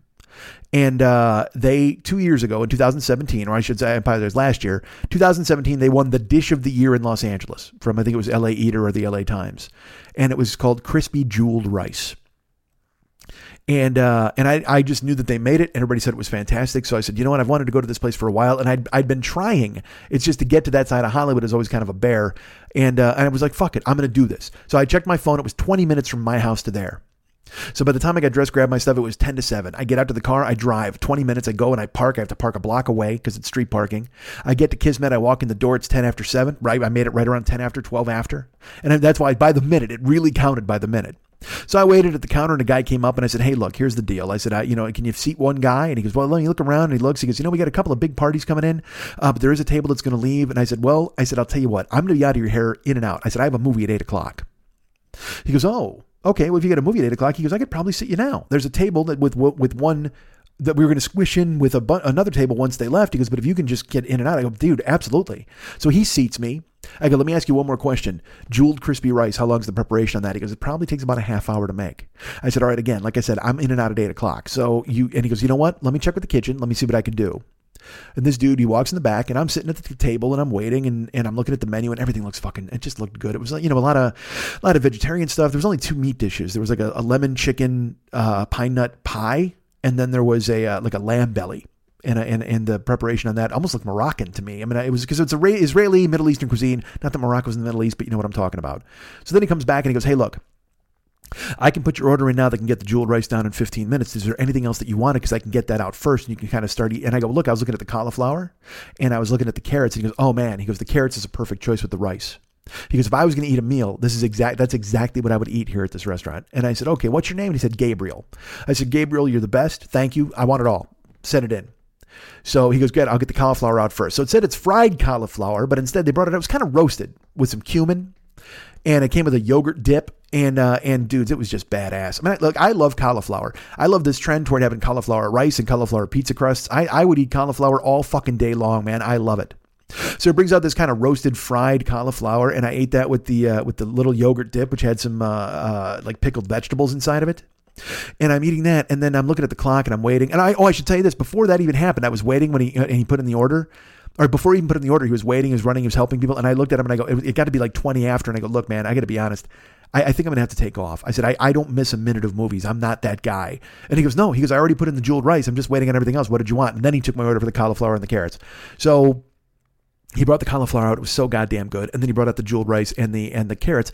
Now I should tell you, the jeweled rice, it is, uh, it's made in a, in a, a special like a like a, a, cast iron like a skillet or a pan i don't even know but the point is they flip it upside down it bakes it gets a crispy crunchy crust underneath like the rice on the bottom and inside the rice there's fucking two egg yolks so the egg yolks cook inside the rice like it's a little rice mountain and then it's uh it's filled with currants and then they flip it over and they garnish it with like currants and uh, and toasted i think it was pumpkin seeds and uh, and the and so they flip that over. It's got this you know hard shell on the outside, which is just crunchy, crispy rice.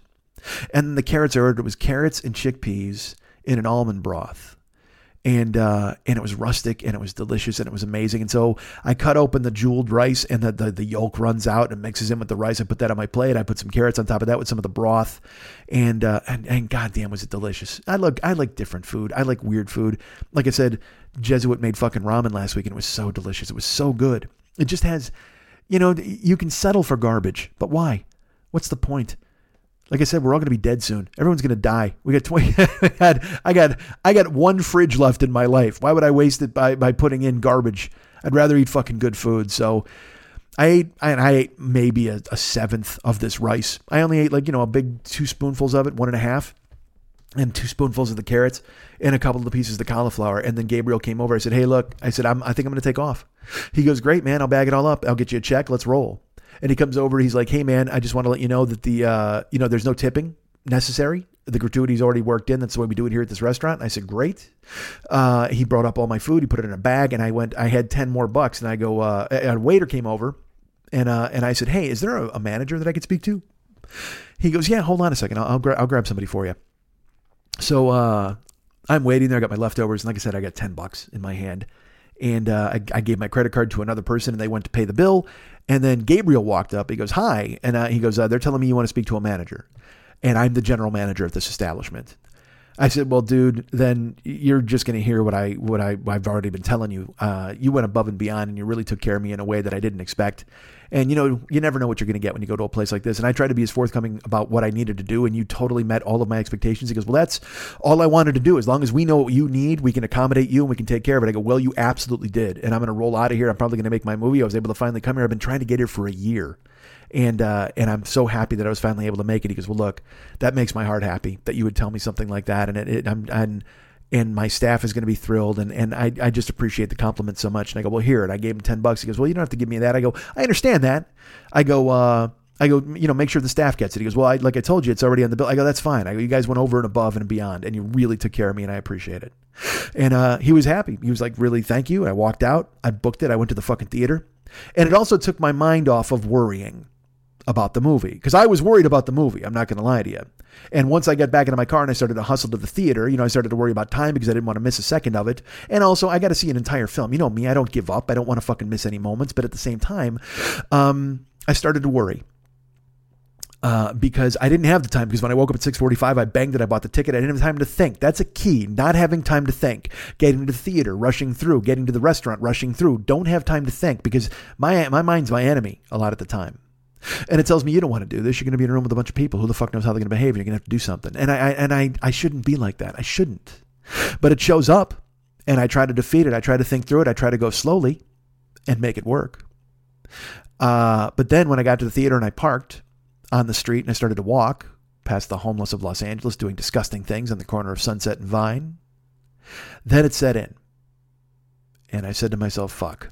All right, you're going to this movie. It's going to be fun. You're going to have fun. But at the same time, it's going to be a packed house and hopefully nobody does anything dumb and you don't have to get involved. And I just and I just started to dread it. If I if I give my mind that window, it will go ahead instead of anticipating the movie and going, I can't wait to see this movie. This is going to be really exciting. In my head, I'm thinking, what bad thing am I going to have to deal with? It's it's a weird curse, and one, like I said, I'm trying to fight with and trying to get over and trying to get past.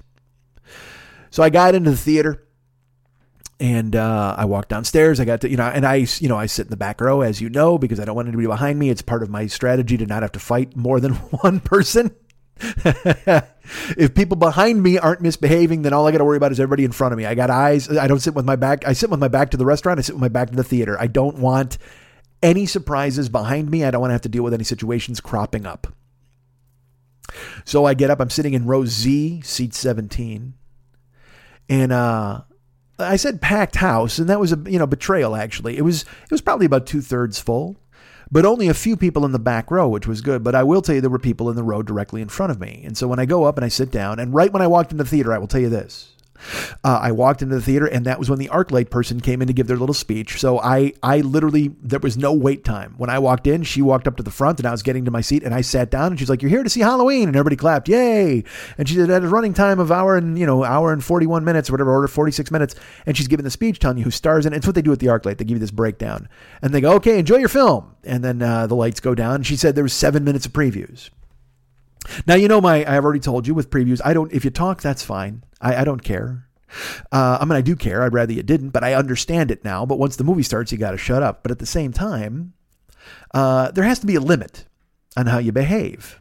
I mean, you can't just fucking Lord of the Flies, the theater. I mean, it's not it's not your theater. Other people are there, and and and I hate to be a guy who's like, hey man, I just paid twenty bucks to get into this fucking place, but uh, I'm a guy who just paid 20 bucks to get into this fucking place. I mean, seriously, I, there's no other way to look at it. So I don't want it ruined. I want to experience it in a, in a cool way, but I also don't want bad things to fucking happen. And I recognize people are all having their own experiences, and that's great, but you have to realize you're in a room with other people who've all paid for the privilege to be there as well. So to my immediate right, three seats down, one row in front of me, there are two people and uh, it's a, a boy and a girl. And I say that because they were probably 15, probably 14. And uh, they were sitting together and they were laughing and joking, ha ha ha ha. And then the lights went down and they started to joke around and they and and uh, immediately the trailer starts. It's for a movie called The Prodigy. I don't give a fuck about that. But the lights are down and the trailers have started. And uh, the boy now, please remember, I've only been in the theater now for about three minutes because I walked in for her speech and then the lights went down. So I'm in the theater. I'm I'm like, whew, I sit down, three four minutes, and uh, they start already. The the lights go down and they start ha ha ha, and they start being loud with one another. And again, I whatever it's the trailers, that's fine. But the the trailer starts, and the boy takes out his phone. And in my head, I'm like, is he going to film this trailer? That seems weird.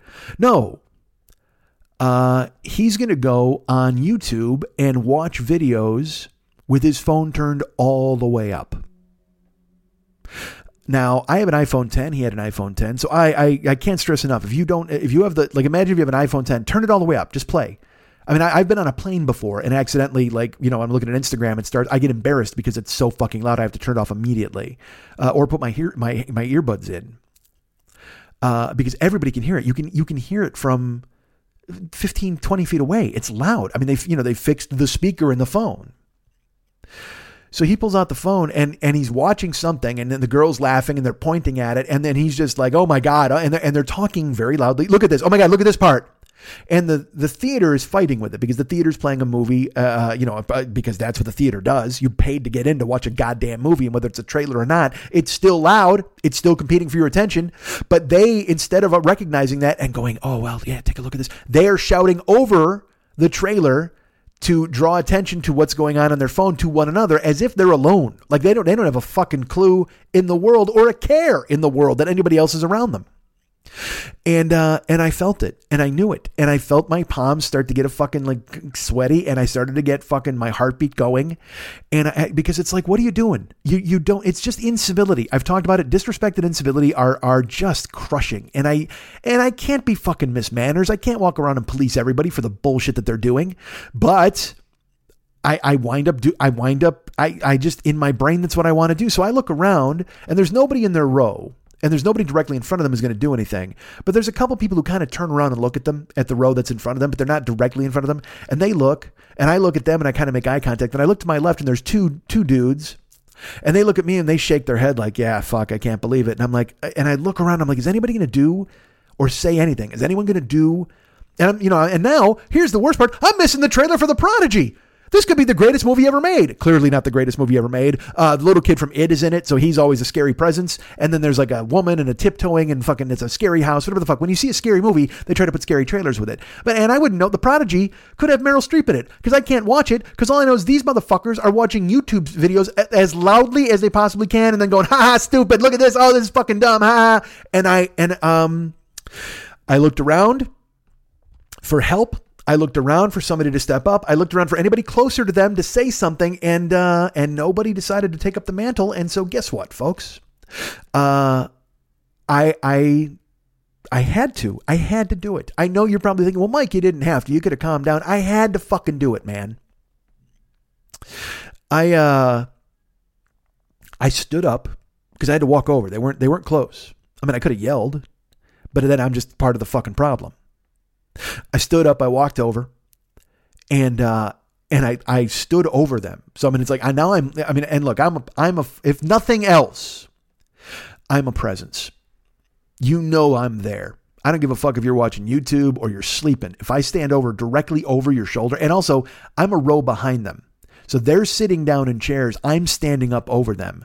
And I, I walk over and I'm standing and I look down at them and they look up. And I mean, again, I'm a giant in the dark with this fucking haircut. And I'm I'm you can see I'm all business like my face. And I and and I will I will tell you this. I because I am always ready for that sort of thing to happen, I went over hot. I didn't have to. I mean, I could have gone over and been like, "Hey guys, you gotta, you gotta take that somewhere else," or you gotta, you know. I mean, I could have, I, I regret it now. I could have handled it completely differently. Uh, but instead, I walk over and I stood over them and I leaned down as the boy looked up and he saw me. And I just looked at him and I go, You're not at home. And he looks, he goes, uh, What? I go, This isn't your house. Turn off your phone. Everybody can hear it. It's ridiculous. And he goes, Yes, sir. I'm, I, am i am sorry, sir. And I go, All right. He goes, Yes, sir. I, I, and he f- kind of fumbles with the phone and the girl looks at me just kind of slack jawed. I said, This isn't your house. And I turned around, I walked over and I sat down. um, and it, I didn't swear, so I didn't yell. I didn't, but I had bass in my voice, and I stared him right in the eyes. Like, and he fumbled, boy. He he crumbled. He didn't fight me. He didn't want it because I was ready. That's the thing is, I go over. I went over hot because I was ready for the argument. Or oh man, shut up, old man, or whatever the fuck. And I'm sure part of that was the intimidation factor of youth, where I thought, well, you know, these guys are young, and I and I'm I can't, I shouldn't do this. I I don't know, man. I don't know what was inside me. All I know is it felt like incivility and disrespect to an entire room of people who had each paid $20 to walk in and see something, experience it, and have fun.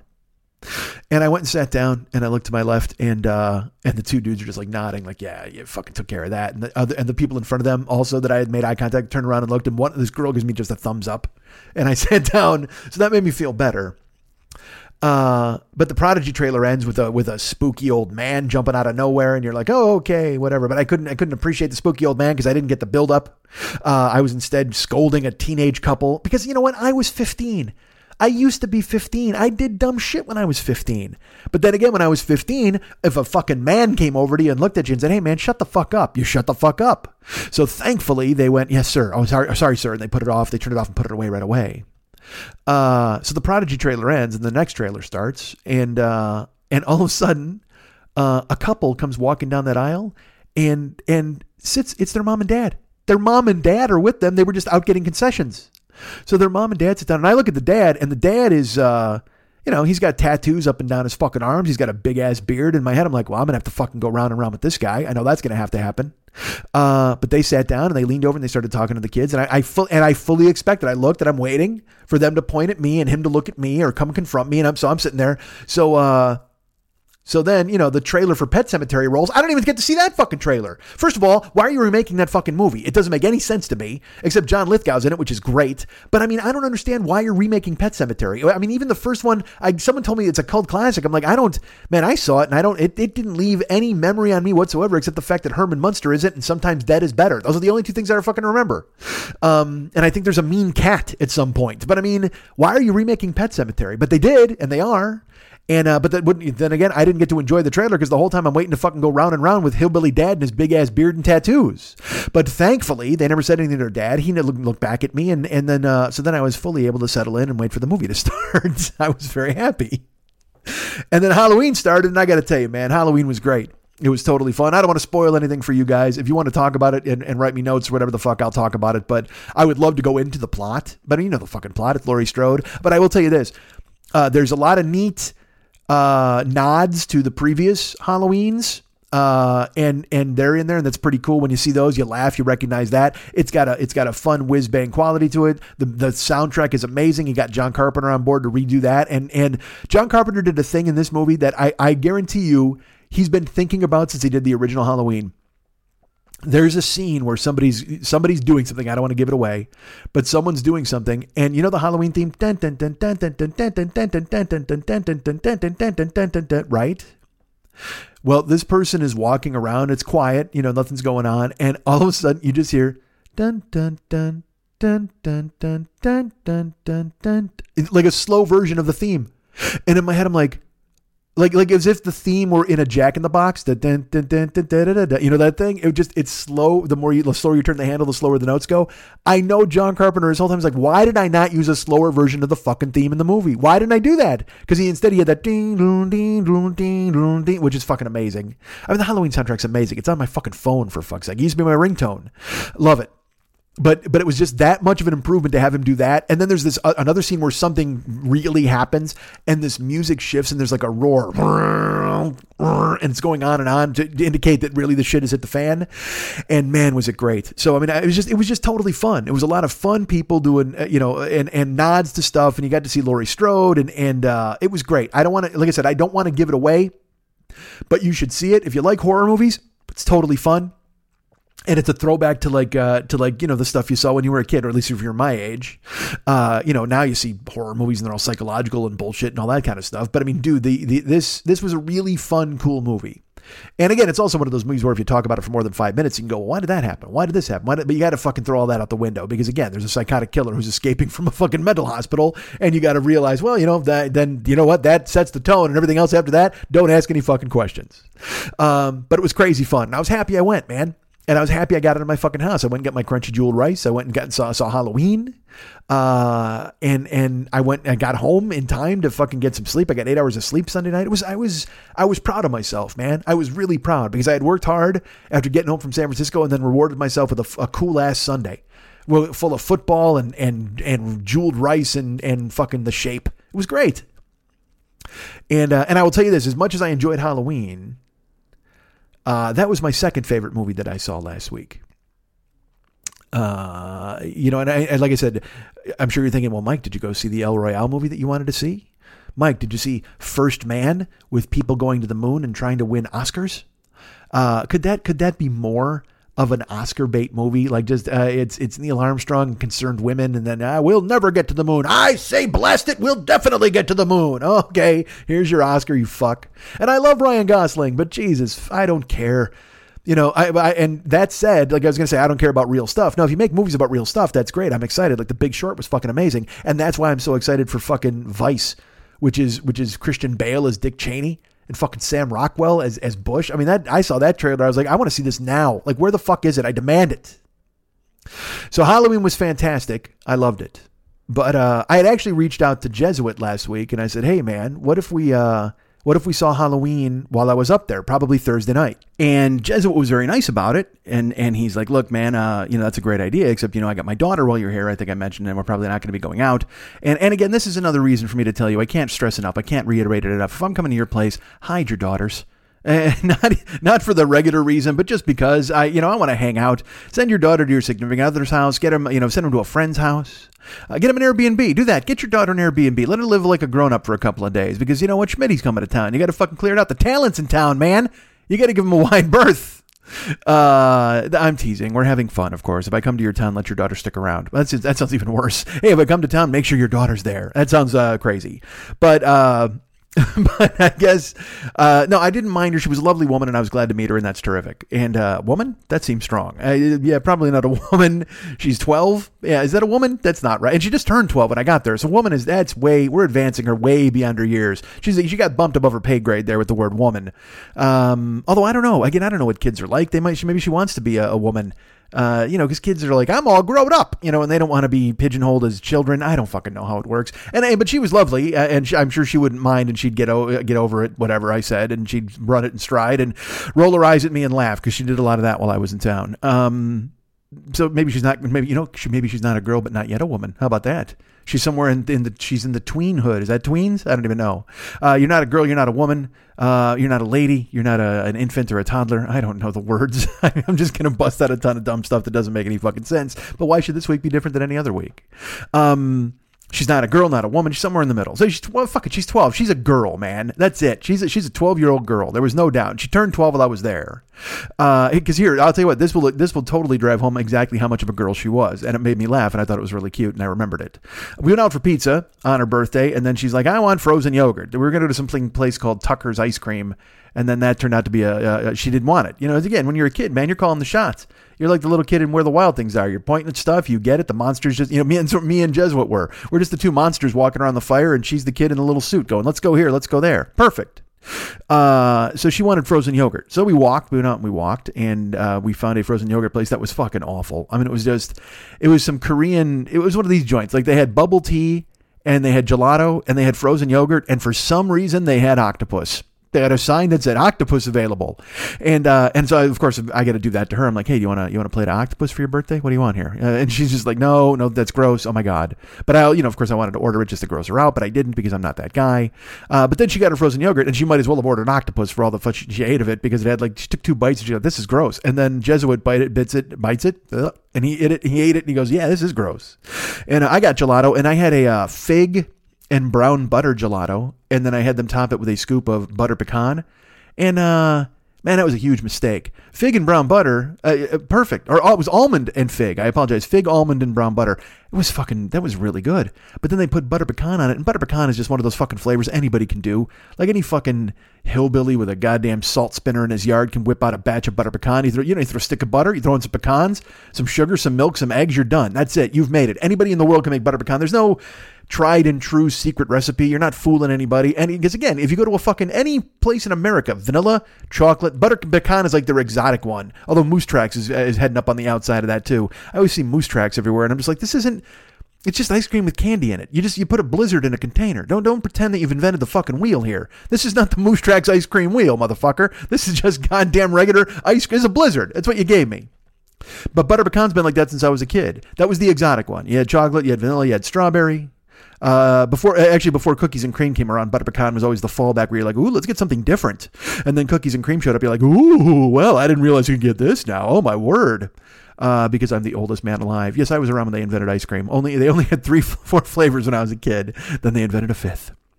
Uh, but anyway, so she got her, her her yogurt and she had a couple of bites. Didn't like it. We walked out of there. Oh, so I, I ruined mine by putting the butter pecan on top because it was just very pedestrian.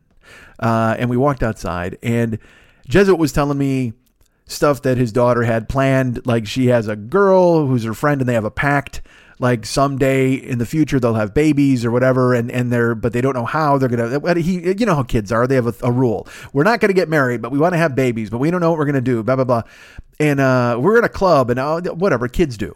And he was explaining this, and she goes, "Nope, that's old. That's an old version." And uh, he said, "Really?" She goes, "Yeah, we have a new plan now." And she started to explain the new plan. And uh, and she's he's like, "Were you going to get married?" She's like, "No, we're not getting married." And he's like, "Well, how are you planning to have babies?" She goes, "There's other ways to have babies besides doing it you."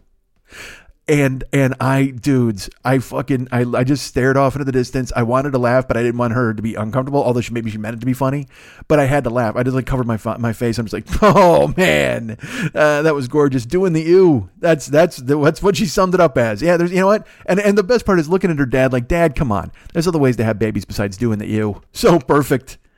And uh and and again, he's just like, I don't. All right, that's fine. And, and I will tell you this that that coming out of her, that made complete sense because his daughter just turned 12 but she was crazy woke. Like she knew about gay marriages and, she she uh he was telling me he's like she can never imagine a time when gay people couldn't get married. To her it makes no sense. And uh and so we had a discussion about how these these generations of, of kids are hopefully going to wipe all of that bullshit off the face of the earth. And nobody will ever think twice about you know anybody getting married because and being who they want to be.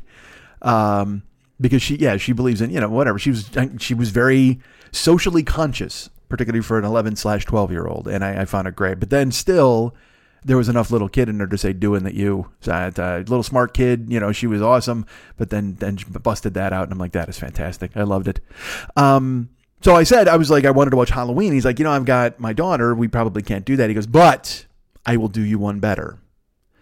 And i don't know what could be better than halloween. I said what's up? He goes have you? I mean, and by the way, I should tell you, his face lit up in a way I have never seen. I've only met the guy twice, but still, just glee on his face. And he goes, Have you seen Mandy? And I said, No, it's on the list. It's something. And he goes, Oh my God, you all right? I'm glad. I'm glad you didn't see it. Uh, we're watching it. We're definitely watching that Thursday night. I said, Okay. I yeah. I said it's on. I've been told, you know, everything I've heard about it is good. But uh, I wanted to see it in the theater, but it kind of disappeared pretty quick. And he's like, it does, it does, I have it. We're watching it. That's fine. No more questions asked.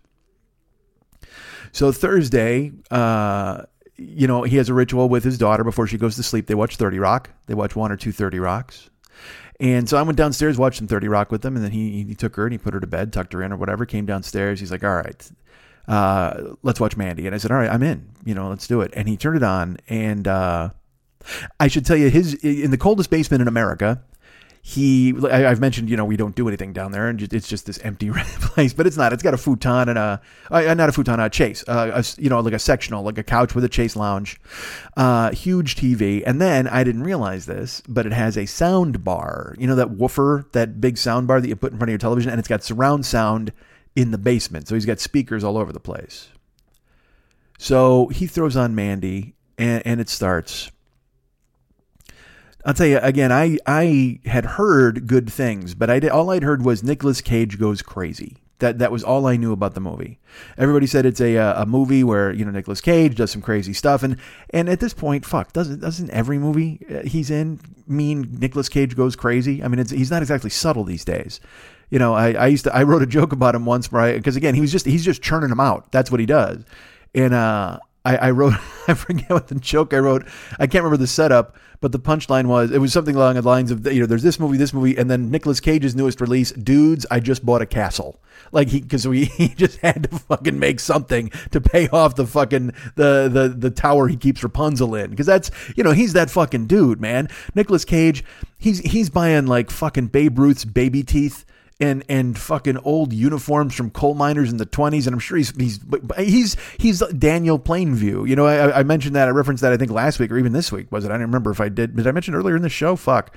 Um no, fuck it. It was last week I mentioned it, I think. And he but he's just this eccentric fucking he's got a bowling alley in his basement but i'm sure he's got like a bowling alley but he uses a human skull and he bought the human skull off of some fucking tribe i mean he's nicolas Cage that's he when he got all that fucking money uh, you you need to find a way to spend it. I mean, if you, I, I can't imagine. It's like with this fucking Mega Millions tonight. It's it's at 1.6 billion dollars. Did I, buy tickets? Of course I bought tickets. I got I bought I won four dollars on on the last drawing, so that's gonna go, and then I'll buy another ten.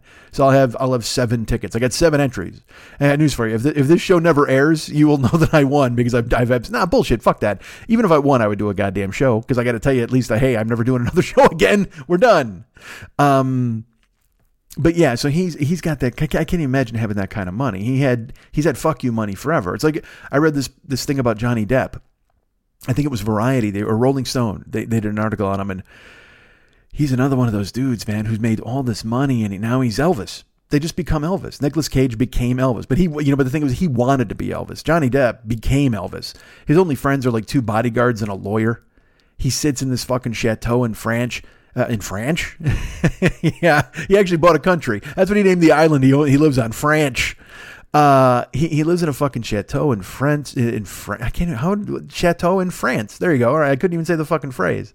Uh, and he's just he's staying up all night till like eight in the morning, watching his old videos and going, "Ooh, watch this! I did this with Marilyn Manson." And then he and Marilyn Manson film like him and girls in a bedroom for five hours, and then they put a song to it. I mean, just it's I mean, Johnny Depp's a fucking loon. I mean, he went fucking wackadoo, and it's a fucking drag. You know, you're like, oh man, I loved this dude, and uh, and you loved Nicolas Cage, but eventually, you know, it, it, there comes a time where if nobody's telling you no, and you've got all the fucking money in the world to do whatever you want, you're you're going to be looked at as a fucking psychopath.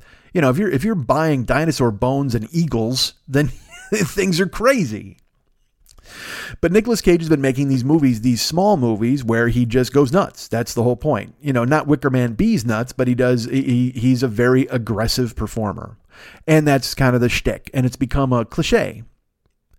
So I had heard that Mandy was Nicolas Cage goes nuts, so I was prepared for that.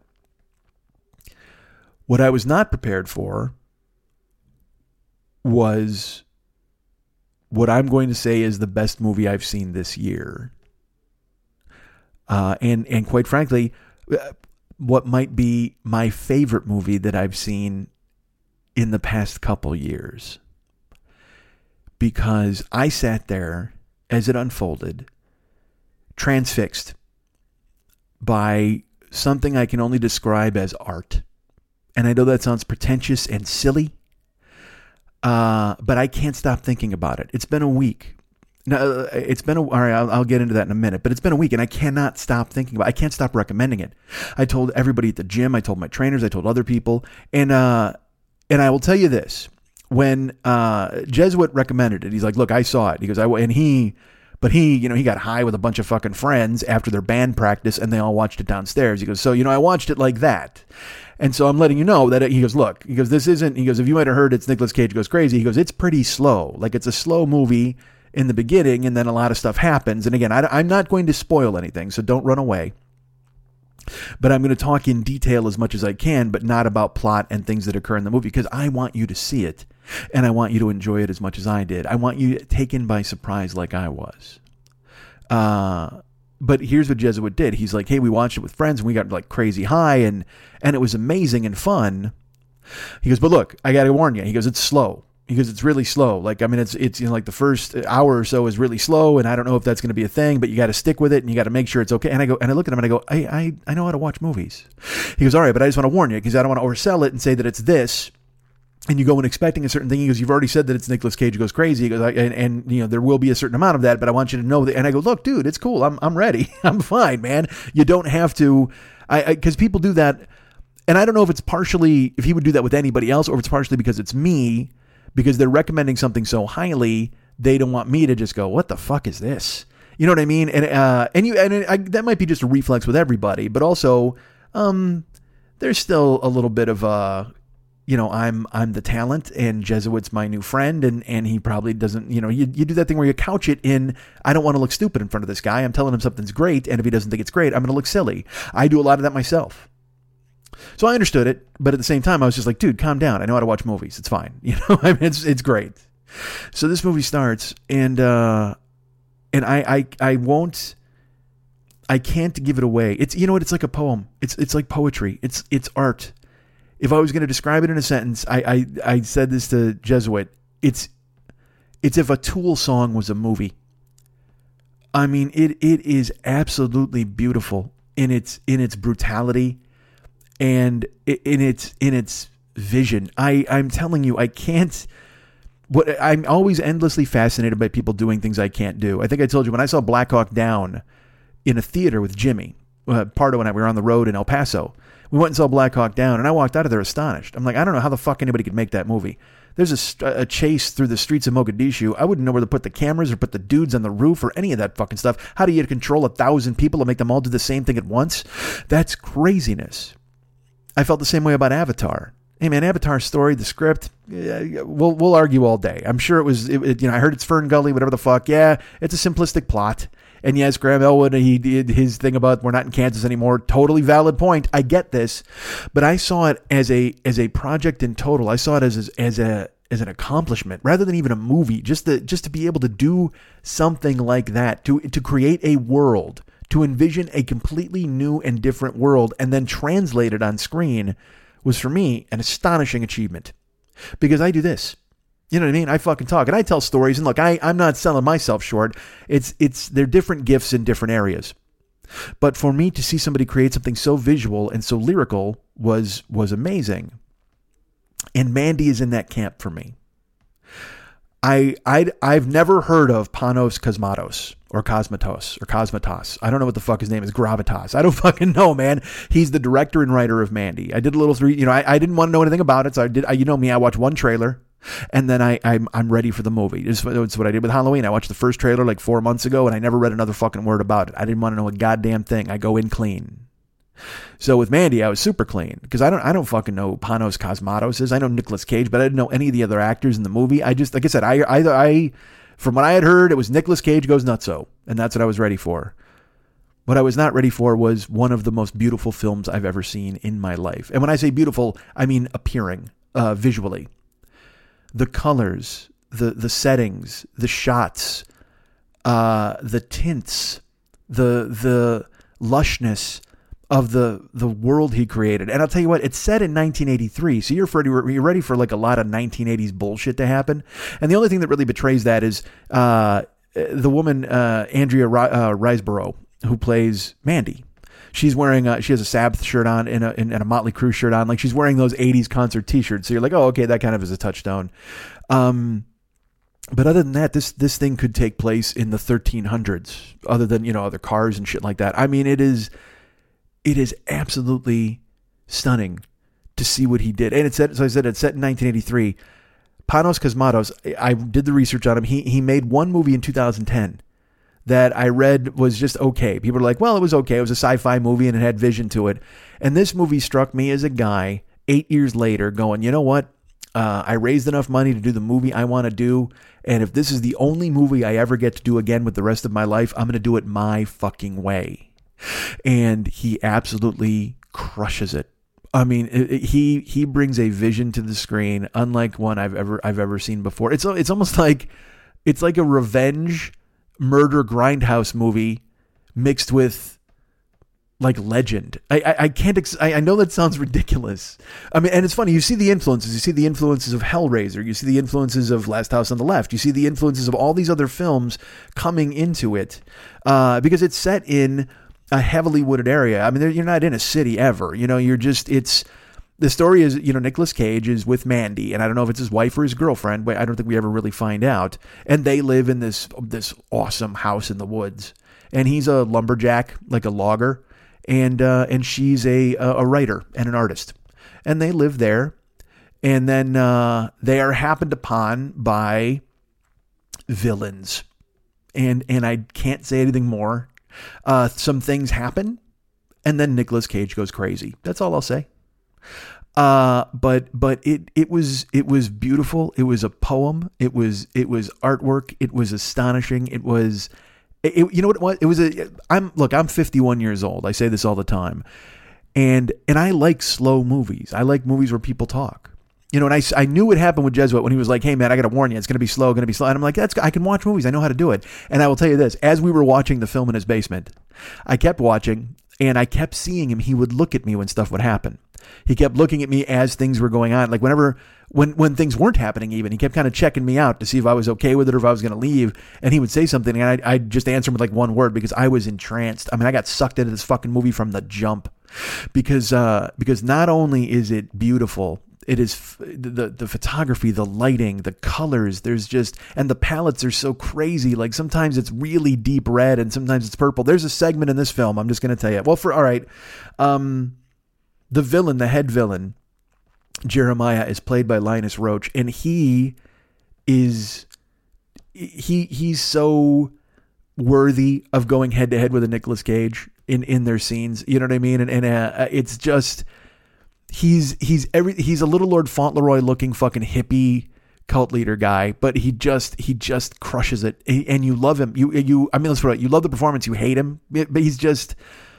Eh, oh, and also there's there's a House of a Thousand Corpses vibe. Like I can't I can't give it away. I don't want to tell you. I honestly, you know what? I, I there are things that I love, like the band Jellyfish. They made two albums. And I've always said, if I could just get those, if I had, if I was rich, if I win the, if I win the Mega Millions tonight, I will buy Jellyfish albums for everybody in America. I, everybody should hear it. Everybody should see this. Everybody should see Man and Mandy. I, I because I've mentioned the colors, I've mentioned and the acting, the performances. Andrea Riseborough is fucking haunting as Mandy, uh, and all of the the cult people, the villains are are so creepy and weird, and and they fit perfectly in what they're supposed to be doing. Um, but dudes, the score for this movie. I said I couldn't stop thinking about this movie. It's been a week. I have listened to the score every day since since I left Jesuit's place. I mean, I, have listened to the score every day on YouTube. Uh, I haven't bought it yet because I think I'm going to go Spotify and, and I don't want to go commit another fucking 10 bucks to a CD. Who knows? Whatever the fuck. I mean, I should, but I mean, the fact that it's available on YouTube, I can just play the goddamn thing. And it's, and it's only 45 minute long, the score. But the the Mandy's love theme, the song Sand, they're they're just they're phenomenal pieces of work. The music is done by a guy named Yo. Get this, brace yourselves, Jóhann Jóhannsson, uh, Panos Cosmatos, and Jóhann Jóhannsson. If you had told me a, a, year ago, five years ago, that one of the the seminal movies I had ever seen that I loved uh, was right up there in my top 20 movies, maybe of all time, was made by Panos Cosmatos and scored by Jóhann Jóhannsson, I would have burned you for a witch. And here we are. I don't fucking know Jóhann Jóhannsson. I had to do fucking I had to look him up. He did the fucking he's been nominated for two Oscars. He did the music for Sicario. He did the music for The Theory of Everything and then a bunch of other projects, but I think this was his final work because he unfortunately died of a fucking cocaine overdose. And he, he was I think he was 48.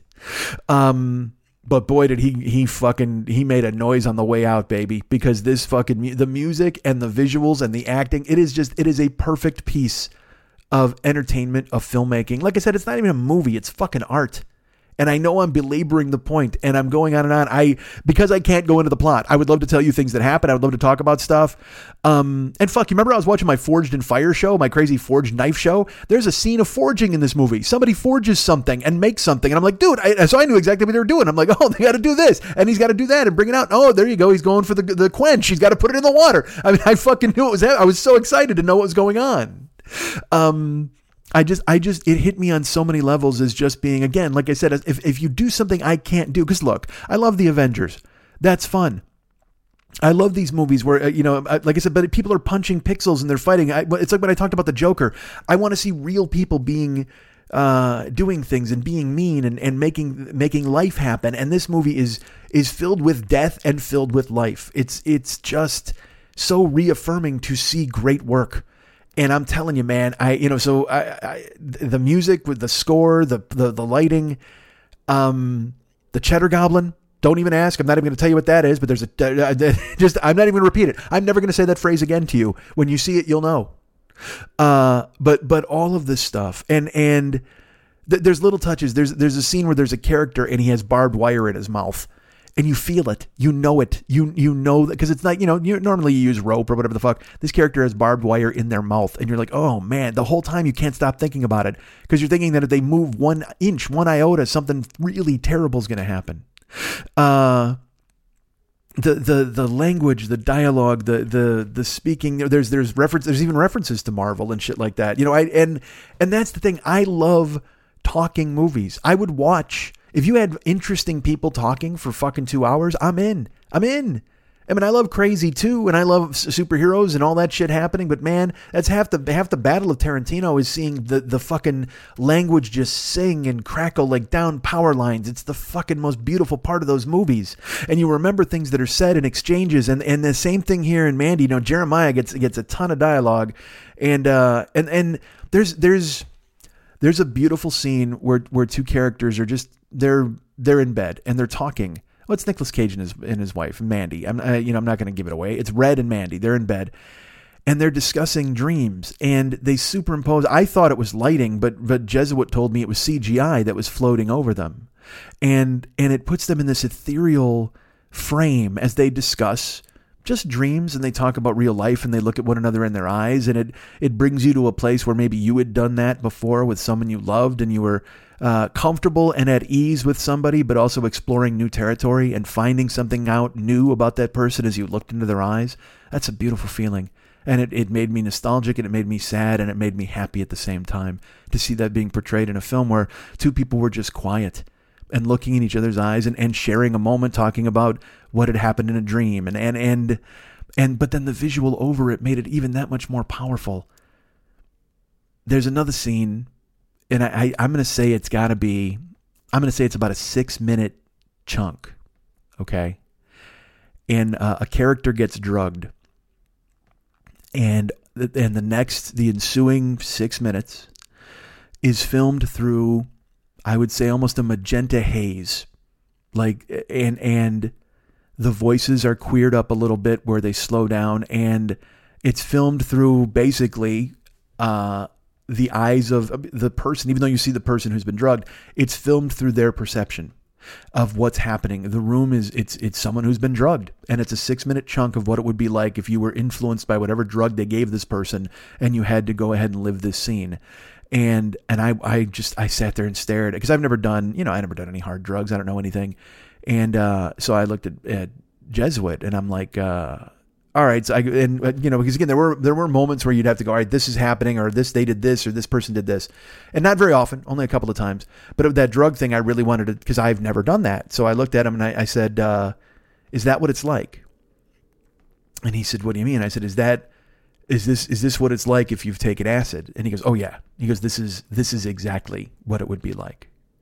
and uh, and knowing that that level of authenticity existed within that scene also made me happy just to know that they knew enough about it and they brought me that experience without me because remember you remember I don't know if you know this uh, early on if you're new you might not know this but in the first couple of years of the show remember I was going to do acid I wanted to do acid and Lily's like I can get it for you and we were thinking about me doing it and I and I still would be willing to do it um but I but to but now I feel like I've had the experience without ever having to take the drug and uh, and also with with beauty uh, attached to it, and and also uh, malevolence.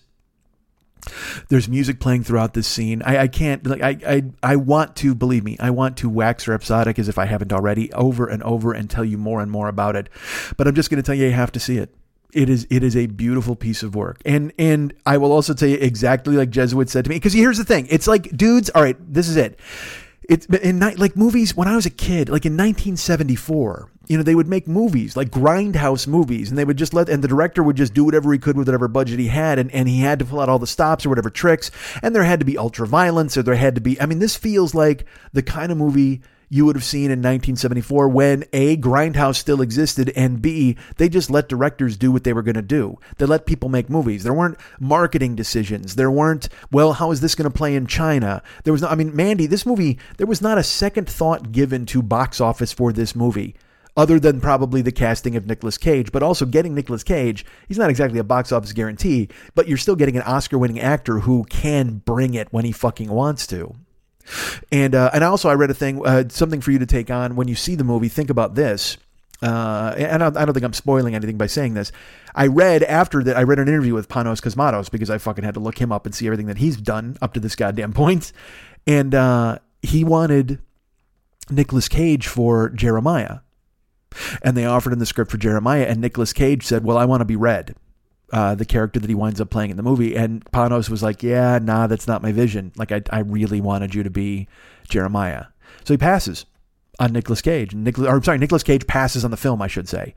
And then uh, uh, literally months go by, and he he's sleeping one night, and he has a dream. And in the dream, he sees Nicolas Cage uh, as Red and some things that are happening. And he wakes up out of a dead sleep, and he contacts his associate producer uh, or one of his producers.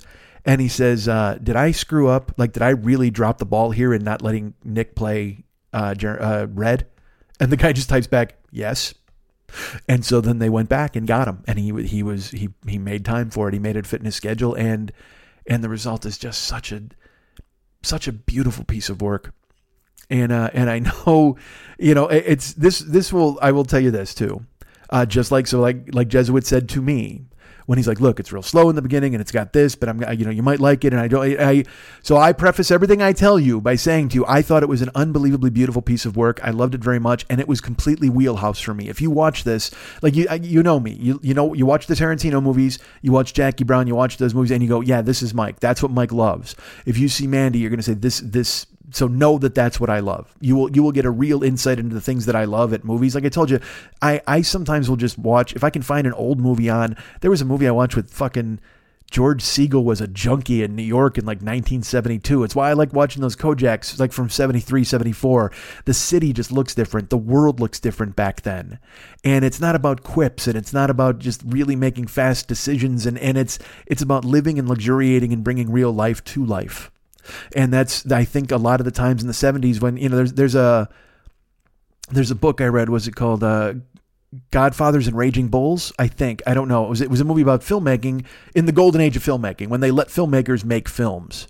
You know when when they could make the last detail which is just a story about two guys bringing another sailor back to, to, to the fucking ship. I mean, if you cast the right actors, you, you could make brilliant work with small stories. And, and that's why I like killing them softly. I know a lot of people are like, dude, this is boring. Well, yeah, okay. But that's my speed. I want to see Brad Pitt and James Gandolfini and Ray Liotta and, and these other actors just act and and be themselves within the context of these characters and and that's what I want to see. Now look, do I love Ocean's 11? Yes, it's a brilliant movie. But at the same time, I like a small movie and uh, and Mandy for all of its you know its effects and and everything. It is a, it is a visionary film by someone who I will never miss any more of his work going forward. And uh, and so, like I said, it's very much like out of the '70s when they let directors do what they did when they just got them the money and said, "All right, make your vision." Uh, and and that's why you could get three hour opuses back then and you could get movies that were made. And look were they some of them indulgent? Of course. And is mandy indulgent? Probably. But i don't fucking care. I, if you if you're talented i will indulge you to do whatever you're going to do because you're going to entertain me. And i know everything you're doing is in service of your vision. And i will fucking honor your vision by paying attention to it. And i will tell you i will i will honor panos cosmatos's vision going forward from now on. And i will i will try to find andrea riseborough and linus roach and and I, I, you know, like I said, I've been listening to Jóhann Jóhannsson, and they're like, well, he has albums that he did on his own, and I, I want to find those because again, it's this, this music was so, the score is so unbelievable, and it's so important. It's so important to this movie. But like I said, this movie is, it, it looks like there used to be a magazine when I was a kid called Heavy Metal, and and there were also these magazines called Creepy and uh, Evil, I think it was, and they were just these kind of adult comic books, but with you know monsters and things like that, almost like Creepshow. Remember the movie Creepshow? It it was playing off of those EC comics from back in the in the '60s and stuff. And then as I get, you know, like I said, there was creepy and eerie. That not evil, it was eerie. Creepy and eerie were these these um just very gothic kind of comic books with monsters and, and just this new, completely different world. I mean, yeah, you can see all the bright colors of superheroes, but these would sometimes mostly be in black and white. Vampirella was in there, and it just it just brought you to a different place. And man, does Mandy bring you to a different place. Even though it's set in, you know, it's basically, it looks like what looks like the Pacific Northwest in 1983, it, it might as well be on fucking Mars because of the lighting and the characters and all of the stuff that happens. And, uh, and it is such a great ride. And I can't, I can't recommend it enough. And, and like I said, if you, if you are talented and you can take me somewhere, I will let you. I will hand you my hand and you can just lead me and we'll go. And so I'm hoping uh, that after, you know, 11 years of listening to me, you trust my taste a little bit because I really, really would like you to see Mandy. And uh, I'd love you to fucking take Panos' hand and let him take you wherever he wants to take you. Uh, you guys can get me at Mike and Mike Comedy.com. That's a weird movie review at the end there, but I just, I, because there's no, you know why? There's no funny button. It's just brilliance. And, uh, and I, I can't, you know, I can't top brilliance. It's like you, can't joke the joke. Yeah, so if I'm telling you about brilliance, I'm going to do wrap it up with a goofy quip. No, I'm going to tell you, see fucking Mandy because it's fantastic. And then uh, if you don't like it, um, blame Jesuit. there you go. There's your button. Uh, you guys can get me at Mike and Mike Schmidt Comedy.com. You guys can be my friend at Facebook.com slash the 40 year old boy. You can. You can follow me on Twitter at twitter.com slash the 40 year old boy. I'm also on other internet ghetto sites like Snapchat and Instagram, whatever.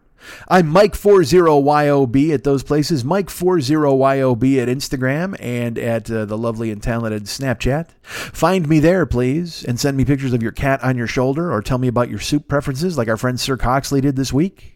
Uh, reach out. Maybe you're a, maybe you're our good friend Jason who sent me a Snapchat and said he was listening to the show and he liked it very much. Thank you, Jason, again for reaching out.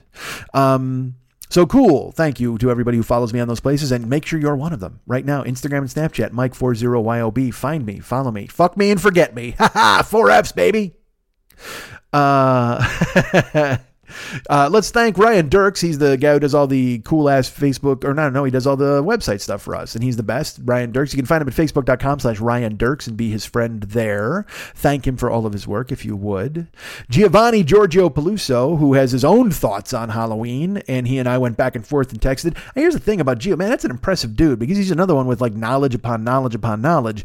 For me, slasher movies are slasher movies. I'm like, well, you know, it did this, and I wanted it to do that, and I'm happy it did this, and and he's like, well, you know, uh, the Friday the Thirteenth portrayed a different, uh, and he he'll tell you. I mean, he he's just a student of those films, and I, I was like, dude, I, I defer to your superior knowledge. Like I couldn't even fucking hang. I, I, wanted to, but it was cool to hear him and his his viewpoints.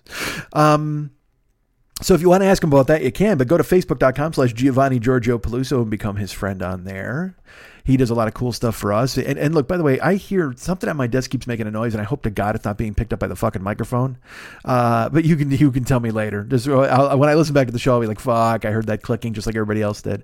Um, so yeah, so Gio's got that on Facebook. He's also got his podcast, the Geo, the Get It On podcast, the Geo podcast. You can find. He's got his YouTube channel, The Love Between the Two Hosts. You can go ahead and find him there. Uh, he's awesome and cool, and you can follow his YouTube channel and subscribe and let YouTube think that he's the best because he is. And also remember, he does all the Loveline content. He scrub a dubs it up and throws it back out there for you. If you loved Loveline in the past, you'll love it in the future. And if you didn't know Loveline in the past, go ahead and get on board the Loveline train now and listen to Dr. Drew and Adam Carolla talk all about uh, men with uh, penile issues and ladies who don't understand why men can't be more committing and men who don't understand why ladies want kids. And then uh, I'm sure somebody else will come along with genital herpes. So it's a it's a real bouillabaisse over there at Loveline. It's a real bouillabaisse. So please go ahead and jump in uh, with all the cool stuff that Gio does with the old love lines. And by the way, you never want to say genetic herpes and base in the same sentence. I, I, that's bad. That, that'll turn you off soup for a while, even if you're a Sir Coxley who likes soup. Um, David Hernandez, have I mentioned him? I don't think I have. David Hernandez is the guy who does all of the music and the artwork for this show. He's the best. You can uh, find him at facebook.com slash David Mex Hernandez and be his friend on there. Uh, but I will tell you this you see all the artwork he does for this show? He can do artwork for you, as a matter of fact. I will tell you this he is fucking hammered, especially with the holidays coming up. So your best bet is to get him. First of all, you got to go, go to his website if you want to see some of his work. Go to artbydmh.com. That's A R T B Y D M H.com and check it out. But your best bet is to get him at Facebook. Like I said, be his friend at facebook.com slash David Mex Hernandez and send any requests for any work or any queries or questions you might have about work he can do or what his time frame is through Facebook because uh, truthfully this guy is so busy it's very difficult for him to keep up with the website even if updating the website. Like i mean he's got work on there that's already been sold. So when you go and take a look what you do please know that when you're going to artbydmh.com you're basically looking to get a, a feel for what david can do uh, as if you didn't know that already from the art work he does for us weekly, which is fantastic. But uh, but on on that website, you'll be able to see like some some of his oil works, some of his watercolors, uh, basically some of the work he's done in the past that he's sold, and you'll get an idea for what he's capable of. And I'm and look, I'm just telling you, he's capable of fucking basically anything you'd want him to do. He's a fucking machine, and I'm I'm lucky to have him. So uh, go find him at facebook.com/slash David Mex Hernandez and send him queries. Again, the holidays are coming up, so it's always good to get maybe a family portrait or a portrait of your dogs or or you know a, a painting of your favorite film, or or if you wanted to again look at the artwork for this week because it's going to be uh, I'm sure it's going to be Mandy when I talk to him. Um, although it might not be now that I think about it, he could do the Bears. He could paint the Patriots as the Partridge Family. I don't know. I'll have to talk to him about it. Um, or he might draw me as the shape. Maybe he'll paint me as the shape. Look at it. It's a bull. Uh, I almost said bouillabaisse again. I can't use that fucking reference twice in a goddamn plug. Uh, so whatever, whatever he did, you can say you see the artwork here and you see what he's. You know what he's capable of. The guy's a fucking magician. He's so fantastic at what he does. So uh, get him at facebook.com/slash David Mex Hernandez and write queries and questions about what he can do for you. But if you want to get a feel for the work he has done and kind of his range and the things he's done in the past and what he could do for you in the future, you want to find him at artbydmh.com. That's a r t b y dmh.com. Schmitty the Crew. Schmitty the Crew. Schmitty the Crew. Schmitty the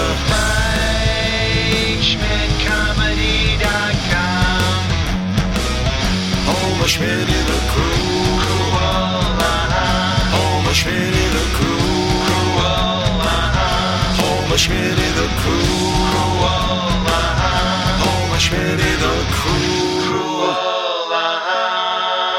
It dawns on me that I started this by telling you I was distracted.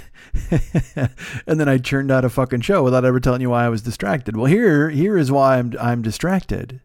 Um you know, for years it seems like uh, well, years seems long, but I've been using a sock on my uh, on my microphone as a as a whatever the fuck it is. I don't know a a wind sock, a way to keep my uh, mouth noises, a way to keep my spittle off of everything. And I, there's not a lot of spittle. I don't want you to be grossed out and think that everybody walks out of here fucking coated. Um, but at the same, everybody, by the way, I'm, there's everybody's here. They're just really silent. I just thought about that's a dumb thing to say. No, I, it's not. Uh, there's nobody here. It's just me. But the point is, I was distracted because finally, finally, The Rock. Uh, Gio had me purchase a hat for my microphone. So my microphone now has a hat. And uh, it's been sitting in a box. I bought it two weeks ago, but I didn't bring it. It came after the show from two weeks ago, but before I went to Jesuit's house. But I wasn't going to bring it up there, and I didn't want to debut it at Jesuit's house because I didn't want to. You know, what if it went wrong? What if it went terribly wrong? I knew the sock would work. I had no idea if new microphone hat would be effective. So I wanted to make sure I could do a good show on the road. And, and also, as uh, uh, our friends Casey and Andrea in Wisconsin, Andrea knitted me a new sock for my microphone, and uh, and instead of that, I want or they, um, she may have knitted it for my uh, cock, if I remember correctly. I think that's why she did it. I don't know. She knitted me a sock, and it would have been effective either either way. But that is now proudly displayed on my dresser with all of my other uh, trinkets and toys I've received from you guys. You know what? I'll take a photo of that, or maybe a little video, and I'll show you guys exactly because the house is almost like I said, the apartment's almost done. I just got to get a fridge, and uh, and we'll figure out how that's going to work out. But uh, you know, but my bedroom is pretty much done, except now I got to hang up art and I don't know where that's going to go. Anyway, I'm getting distracted again. The point is, I got a microphone hat, but I finally put it on before I started the show. I, I took it out of the box, which is right here. You can hear the box, the uh, Vocal Beat windscreen for AT 2020 microphones, and that's now a, it's a it's a hat that now lives on top of my AT 2020. But I will tell you this. Uh, oh my! Uh, oh, does it smell unpleasant? It just it just smells like plastic death. You know what I mean? It's just, I, I know it's spongy and it's a hat and it, my voice has to penetrate through the barrier, but it smells like they sprayed it with some sort of paraquat to keep it from causing cancer to people because it's so close to their mouth. I don't know. Didn't they realize that this would be in the vicinity of the mouth and the nose? So I would have to breathe in a lot while I'm holding this thing here. And it, it just smells like somebody wrapped a dead dog in a plastic bag and set it on fire. It just is gross. Um, by the way, do not ask how I know how it smells when somebody wraps a dead dog in a plastic bag and sets it on fire. I was a crazy kid. We had some stuff happen. But yeah, it's uh it's a little it's wafting. It's certainly wafting. It's it's uh it's it's as if you were doing a show with a bad cheese inches away from your face. That's it's just got that kind of pungent you know what it smells like? And again, I'm a super smeller, so that's a bad thing. I'm a super taster as well. You know, in the summer, when the whole town smells like spit, you ever smell that? Letterman used to joke about it in New York, and I was like, I can't believe somebody else realizes that that's what that smells like. When you're outside in the blacktop or the whatever the fuck the effect is on the street or the sidewalk, the concrete, the asphalt, it's just in intense heat. It smells like spit outside. Just this nasty, uh, kind of almost a piquant smell like bad sour cream. Uh, not that my spit smells like bad sour cream. I don't look. I'm I'm outing myself on a lot of things here. The point is, sometimes when it's hot damn summer in the city and the back of my throat's getting hot and gritty, or actually the back of my neck is getting hot and gritty. If the back of my throat's getting hot and gritty, then, we- then what am I doing? I'm chugging broth on a hot day. That's the back of my neck, baby. Regardless, it smells like spit. So this microphone hat smells a little spitty. Uh, and it's just going to get worse as I use it, right? Uh, Can I wash this thing? What if I put it in the sink and wash it, but then it falls apart? I think I may have mentioned that to Gio at some point. Can I can I clean this thing? Can I wash it? I'm I'm constantly a mess when it comes to technology, folks. I don't want to touch the webcam. I'm sure some bad things going to happen. I'm going to thumbprint on it. All these terrible things, but I'm learning as we go forward. So hopefully, by the time I can actually get a Twitch channel going, when I can buy a monitor and start playing games for you people, I'll just be doing it in a very easy, casual way. I'll just be doing, I'll be playing games, not worrying about the smell of my microphone hat or the, my thumb on the lens of a camera or how badly I'm getting smashed at, at Galaga or Space Invaders or whatever the fuck I wind up playing for you people. Uh, but that's still on the horizon. Don't think it isn't. There's a Twitch channel. It's the it's I think it's Mike 40YOB or the 40 year old boy, and you can actually go subscribe to it now. Uh, there's nothing on it yet, but it exists. Uh, so please go check it out right now, the Twitch channel. And as you're there, just think about my microphone hat that smells in my face. So that's why I was distracted early in the show, but not so distracted that I didn't get a show done. A show that was sponsored by whom, you ask? Well, of course, it was sponsored by Fearful Jesuit himself and the Paranoid Strain podcast which is available right now in the iTunes store. You can go ahead and find it there. Download it, listen to it, write a review in the iTunes uh, store and tell people how great it is. Tell them I sent you there. Write him a note at the paranoid strain at gmail.com and tell him exactly how much you love the show. The, the current show right now, because there was a small quick hitter with QAnon, but right now he, did, he put up the second version of the uh, of the 9/11 show. He did a 9/11 show a month ago, month and a half, and then he rushed a QAnon to press. But now he's put up the second uh, part of his 9/11 explorations, including uh, you'll find out about the craziest book he's ever read. You will uh, learn about his visit to the 9 11 museum. He describes it very well because I was there too and I did a show about it uh, a million years ago when I was in New York. I went in the infinity pool outside. You get inside and there's there is a room where they do nothing but say the name of the victims. I mean, it is just overwhelmingly powerful. So you need to go to the 9 11 museum if you haven't been there yet. Um, it's funny. It's funny to him. I learned about LIHOPs and MIHOPs. I had no idea what those were, and I, am not even going to tell you what they are. You got to listen to the show. God damn it! If you want to know what a LIHOP and a MIHOP are. But the best part of it is hearing the confusion in Jesuit's voice as he listens to Dana run down the seven point MIHOP plan, and he, he just kind of keeps replying to her like, and uh, and then what, and then and that's it. Like, I mean, just, because again, when you hear these crazy things fucking broken down in that fashion, you're just astonished by it. I mean, all these people who believe that 9 11 was an inside job and they, and jet fuel can't melt steel beams and all this. And he plays a song, by the way, he plays the jet fuel can't melt steel beam song. Oh, folks, there's a hit waiting to happen. You know, but I, I'll tell you what, though, this show is worth listening to. You want to talk about songs? It's worth listening to the second part of the 9 11 uh, saga on the Paranoid Strain podcast available in the iTunes store, if only to hear a snippet of the great hit song Pen Pineapple Apple Pen which was uh, which was out a few years ago. But you can hear it loud if you have ear, earbuds or good speakers. Man, it sounds good. I mean, it's, it's you know it's, it's kind of funky. It, you can see why it was so catchy. I have a pen. I have an apple. Apple pen. You should fucking totally jam out on that. But somebody then uh, makes it about 9 11. Because why wouldn't you? Why wouldn't you take a loving, uh, childlike ex- ex- experience like that. I couldn't even get the word out. Experience like the song Pen Pineapple Apple Pen, harmless, lovely, and make it about 9 11. Why wouldn't you do that? Um, he also exposed me to a fucking I, this this dude. I was not fucking happy about it. I in listening to this 9/11 show, he exposed me to a lot of conspiracy theories that I didn't know existed. Uh, one of them being that uh, Hollywood supposedly has been tipping people off about 9/11 for a really long time to get them acclimated for it when it happened. And uh, I'm not going to tell you how, but The Simpsons somehow get roped in. The Matrix gets roped in. Terminator 2 gets roped in. Uh, and and I, I actually went and did some research on my own because he was talking about it on the air. So I went and found a website. Dude, the Gremlins and Gremlins 2 somehow were supposed to have tipped off 9/11. Uh, it's these people are fucking bananas, dude. It is it is just crazy. So and and, I, and also another you want to know another crazy theory? I'm just going to say it. I don't want to explain it because I don't want to give it away, but you got to listen to the, the the show, The Paranoid Strain, available now at the iTunes store. I'm going to just say one word: holograms. That's all I'm going to say as they were explaining it, and I was hearing the people who, who advanced this theory, I, I, I don't. I mean, these people are fucking crazy. But listen to it and decide for yourself. Maybe you like them. Maybe you come down firmly on their side. I have no idea. But go ahead and listen to the Paranoid Strain podcast in the iTunes store. Download it now, please. Love it. Tell uh, tell Jesuit you loved it and we sent you and all that neat stuff. And uh, like I said, you might get your voice on the show if you go ahead and write him. He's always looking for uh, some ways to make the show a little different. He might go ahead and grab you. Who knows what he does? Uh, but again, all I know is he does something that I can't do, and that makes me happy. So go listen to it now. The Paranoid Strain, fighting off a yawn. Fuck in the iTunes store. Available now. Uh, see, also you can go uh, to our website, which is MikeSchmidtComedy.com. Well, first of all, let's talk about the YouTube channel since we're talking about that, because Paranoid Strain also has a YouTube channel. But uh, but let's talk about the 40 year old boy YouTube channel right now. And if you go there, you've got all sorts of things. We've got all sorts of uh, you know, well, the archives of this show for 11 years are there. You can check those out. Various old stand up is available. Uh, but also, you know, the Joker standalone Sting is available there. If you've been, uh, I love people who've watched it. I love people who've shared it. Think about sharing it if you can. Thinking about going to watch it if you got, uh, you know, 25 minutes to kill.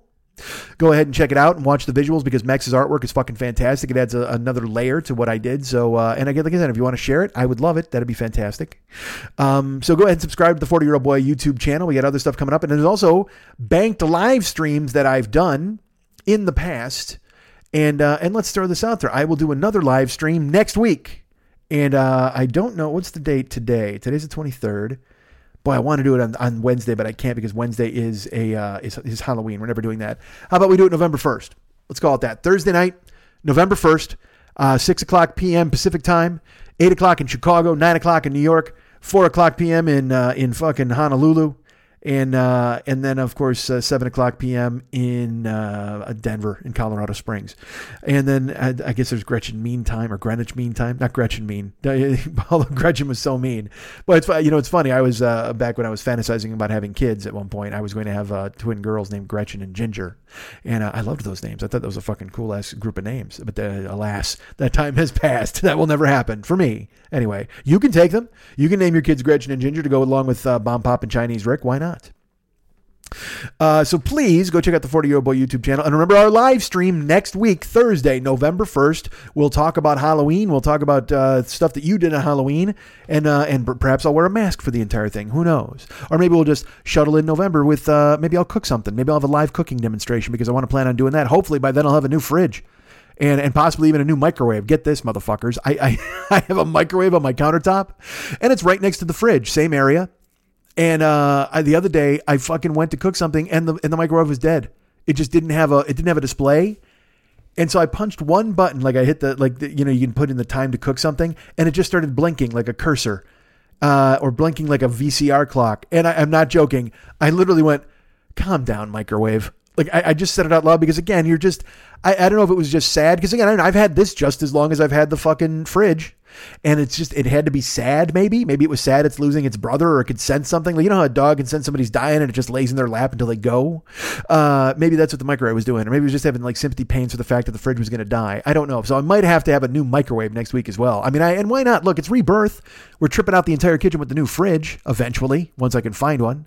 Uh, I'm gonna have to get a microwave probably. I've got a toaster oven that still works. My Keurig I think still works. I don't know. Nobody. I don't drink any coffee. Although I'll start drinking hot chocolate if we ever get a fall fucking 90 degrees this week here in fucking California, which I like. Again, I like heat, but dude, fucking give me a fall, man. I want some leaves. I want a sweater. I want a reason to wear hoodies. Um, but I'm also going to start bringing my Vitamix into play. Dude, I I'm buying a cast iron skillet. I'm going to start cooking stuff. That's all changing. Everything's changing, man. We're going forward and making things happen.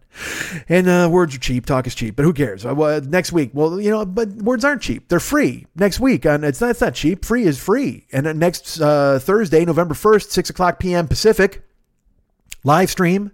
And dude, that'll be double duty for Mike Schmidt. You'll be getting a podcast in the morning Thursday, and then you'll be getting me in a live stream at night. Holy fuck, that's a lot of Schmidt. That's a goddamn, that's a lot of Schmidt and stereo there. You got beginning and end. You're beginning your day with me and then ending your day with me. I like it. So please come and join our live stream next uh, Thursday on YouTube, November 1st, 6 o'clock p.m. Pacific, and then whatever the fuck time it is, wherever the fuck where you live. All right, great. Calm down, microwave. Uh, go to MikeSchmidtComedy.com and we got the Joe Business page. You can go ahead and lurk on there and look for a bunch of cool ass stuff. We've got, uh, well, like I said, we've got stuff for sale on there, and you know what that is CDs. We don't have any shirts yet. We're still pondering that and seeing what's going to happen there. We got some live stuff available, but mainly it's there for the Amazon link and also for the cool ass artwork. But the Amazon link is important. If you go to the Amazon link and check that out, please use that, click through, buy whatever you're going to buy on Amazon, and then we get money, they get money, you get stuff. It works out perfectly. It's an unholy triangle of alliance, and everybody gets to have uh, a little taste of something. And uh, and whatever you buy, you get. We get money, they get money, you get stuff. It's a perfect arrangement. So what you need to do again, go to the Joe Business page, locate the Amazon link, click on it, and then all of a sudden you're in there browsing around at Amazon. It doesn't cost you anything extra. It costs you 30 seconds maybe from going to MikeSchmidtComedy.com. That's it. You got 30 seconds for me? You got 30 seconds to spare for me? I think you do. I think we're we're probably at two hours or something on this fucking show as I look up. Holy shit, we are. Uh, so you give me two hours here. Give me another 30 seconds and go shop at Amazon using my link. Colonel Klink. I'm only going to rhyme things. I'm like a British gangster now. That's the way it goes, Joe's. Uh, all right. She's got a dodgy boat float. Uh, calm down, microwave. That's what I'm. I, I can't name the show that. It's in the plugs. All right. So, folks, here's the deal. Wow, I did a here's the deal at the end of the show. That's not good. Fuck. Uh, remember MikeSchmidtComedy.com. Go to there and, and use the Amazon link and stuff. I will tell you this. Remember last week I was uh, at, uh, I was I was at Jesuit's house. Uh, I saw a movie there called Mandy. I should tell you guys about it next week. Um, but we went to the concert, and I think I, you know, I talked a little about the concert. We saw Mercury Rev, and I loved it. It was a lot of fun. Uh, I will tell you this: I've went and I've explored some Mercury Rev on my own, and uh, man, the live versions of the songs for me are were a lot better than the studio versions I'm hearing. I still like the studio versions, but but they're not affecting me the way the live stuff did. This happened uh, again with a band called the Trews, who I saw open for Rick Springfield at, at Milwaukee Summerfest a couple of years ago. I, I remember that. I, I told you guys that show. The Trews were just angry because all these fucking women were just waiting for Rick Springfield so they could sing Jesse's Girl and go drink more beer. So the Trews got all fucking snarly live and just said, fuck this. We're just going to plow forward and crush. And they did. And I'm like, I love these guys. Who are these dudes? And then I looked them up and it turns out they won a bunch of Canadian Grammys. They were like the best new band the year they debuted. I'm like, oh, well, let's give these guys a day in court. And then went to Spotify and I listened to their stuff and their catalog seemed kind of lifeless to me. It was just kind of generic, faceless. I, was okay. I dug it. It was it was decent rock, rock stuff but it just it didn't jump off the fucking uh, the the screen for me, right out of the out of the speakers. So that's how I felt about Mercury Rev a little bit. Now, look, I haven't listened to everything for fuck's sake, but the live stuff was was for me. As you've heard, it was Mercury Revelation. I enjoyed it very much, having never known of this band except their name. But then listening to the studio stuff, I'm like, nah, I mean, this is all good, but the, the live, it just felt different. So uh, I'm not backing off on my recommendation of Mercury Rev, but I will tell you that it was a different uh, experience when I listened to them in studio.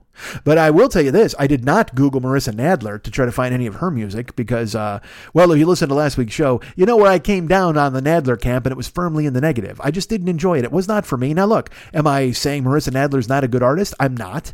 She may be for you. Maybe you're the type of person who likes to hear uh, that a cat is caught in a garbage can and needs to be released. See, that's mean. Why would I say that about Marissa? She seems so nice. She seems so lovely. She seems so betrayed by men her entire life, and she wrote every song about it, which is a drag. But I will tell you this a listener uh, to this show, a lovely person, a friend, uh, not a foe, certainly. But a friend reached out to me on Twitter. Uh, what was his name? Let's find out who, who it was. The guy. Oh, it was our friend Michael who reached out. And he, he sent me a note and he's like, Hey, we're still listening to last week's episode. We're at the Mercury Rev show. I started Googling and this cracked me up. And he found an article and it says, and it's uh it's a review of the show that I attended. But this guy did not review Mercury Rev. No, no, no, no. He was there to see Marissa Nadler. He was the one.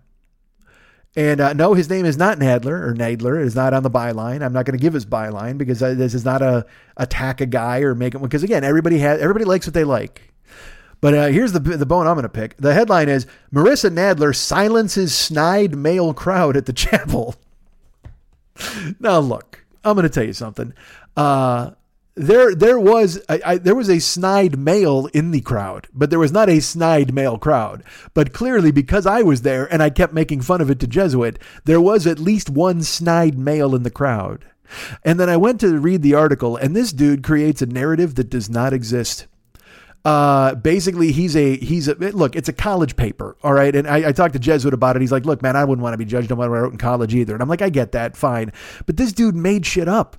Like he he he makes it sound like it was this fucking aggressive frat boy crowd who hated her And then by the end, she silenced them and won them over. And the only person we cheered for was her guitarist because he was a man. I mean, it's just, it's just, it's written so poorly. And it's totally, here's what it is it's a fucking college kid who's like, who's woke and he you know down with the patriarchy and and you could tell that he's he's just that guy. He's trying desperately to be an ally and maybe he is an ally. I don't fucking know. All I know is i went and looked at his twitter page and i learned everything i needed to know by reading like the first three tweets. I'm like all right well i know who this kid is.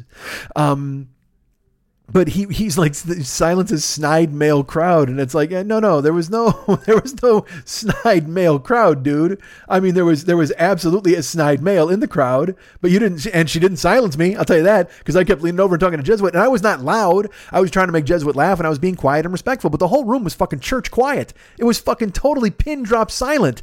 And it wasn't because we were like oh man we're totally getting into marissa nadler it was kind of like all right well this is happening. And and if you listen to the lyrics it's it she's been wronged a lot. And it, it wasn't a whoop it up type of concert. So there was no, he makes it sound like it was like beer swilling idiots. Just they, dude, this was not the Blues Brothers. Okay, Marissa Nadler did not wander behind chicken wire and have us fire fucking beer bottles at her until she switched up and started playing fucking rawhide. It didn't happen that way. She came out and caterwauled about sadness, and we all tried to get through it because we were waiting for Mercury Rev. It's not. It's the story of thousands of opening acts in the world every night. They go up, they do a thankless gig in front of a crowd that wasn't there to see them, and they do their best. And so I understand that this guy was trying to reach out of the lifeboat and pull Marissa in from the swirling waters of male patriarchy. But fucking dude, don't create a narrative that isn't there. Nobody was hostile to her. Nobody was mean. He even made it sound like her guitarist was mean by he's like he blew the end of three different songs. And then he even says Marissa she had an embarrassing moment when she hit her head on the microphone. All right, fine. You've got a fucking room full of people who she's never seen before and they've never seen her before and they're all waiting for their headlining band. And if she comes out with a fucking barefoot with a goddamn acoustic guitar and then hits her head on a microphone, I got news for you. That uh, that doesn't inspire a lot of confidence in your professional performer when the first thing they do, unless it's fucking you know someone doing a bit. If Jim Carrey walks out, hits the microphone, and falls down, hooray! But if you're to come out and sing about how unfortunately your boyfriend was really mean and you'll never forget the license plate on his car as he drove away and ruined your life, uh, maybe you don't fucking stick it up by Three Stooges is out and hitting the fucking curly into the microphone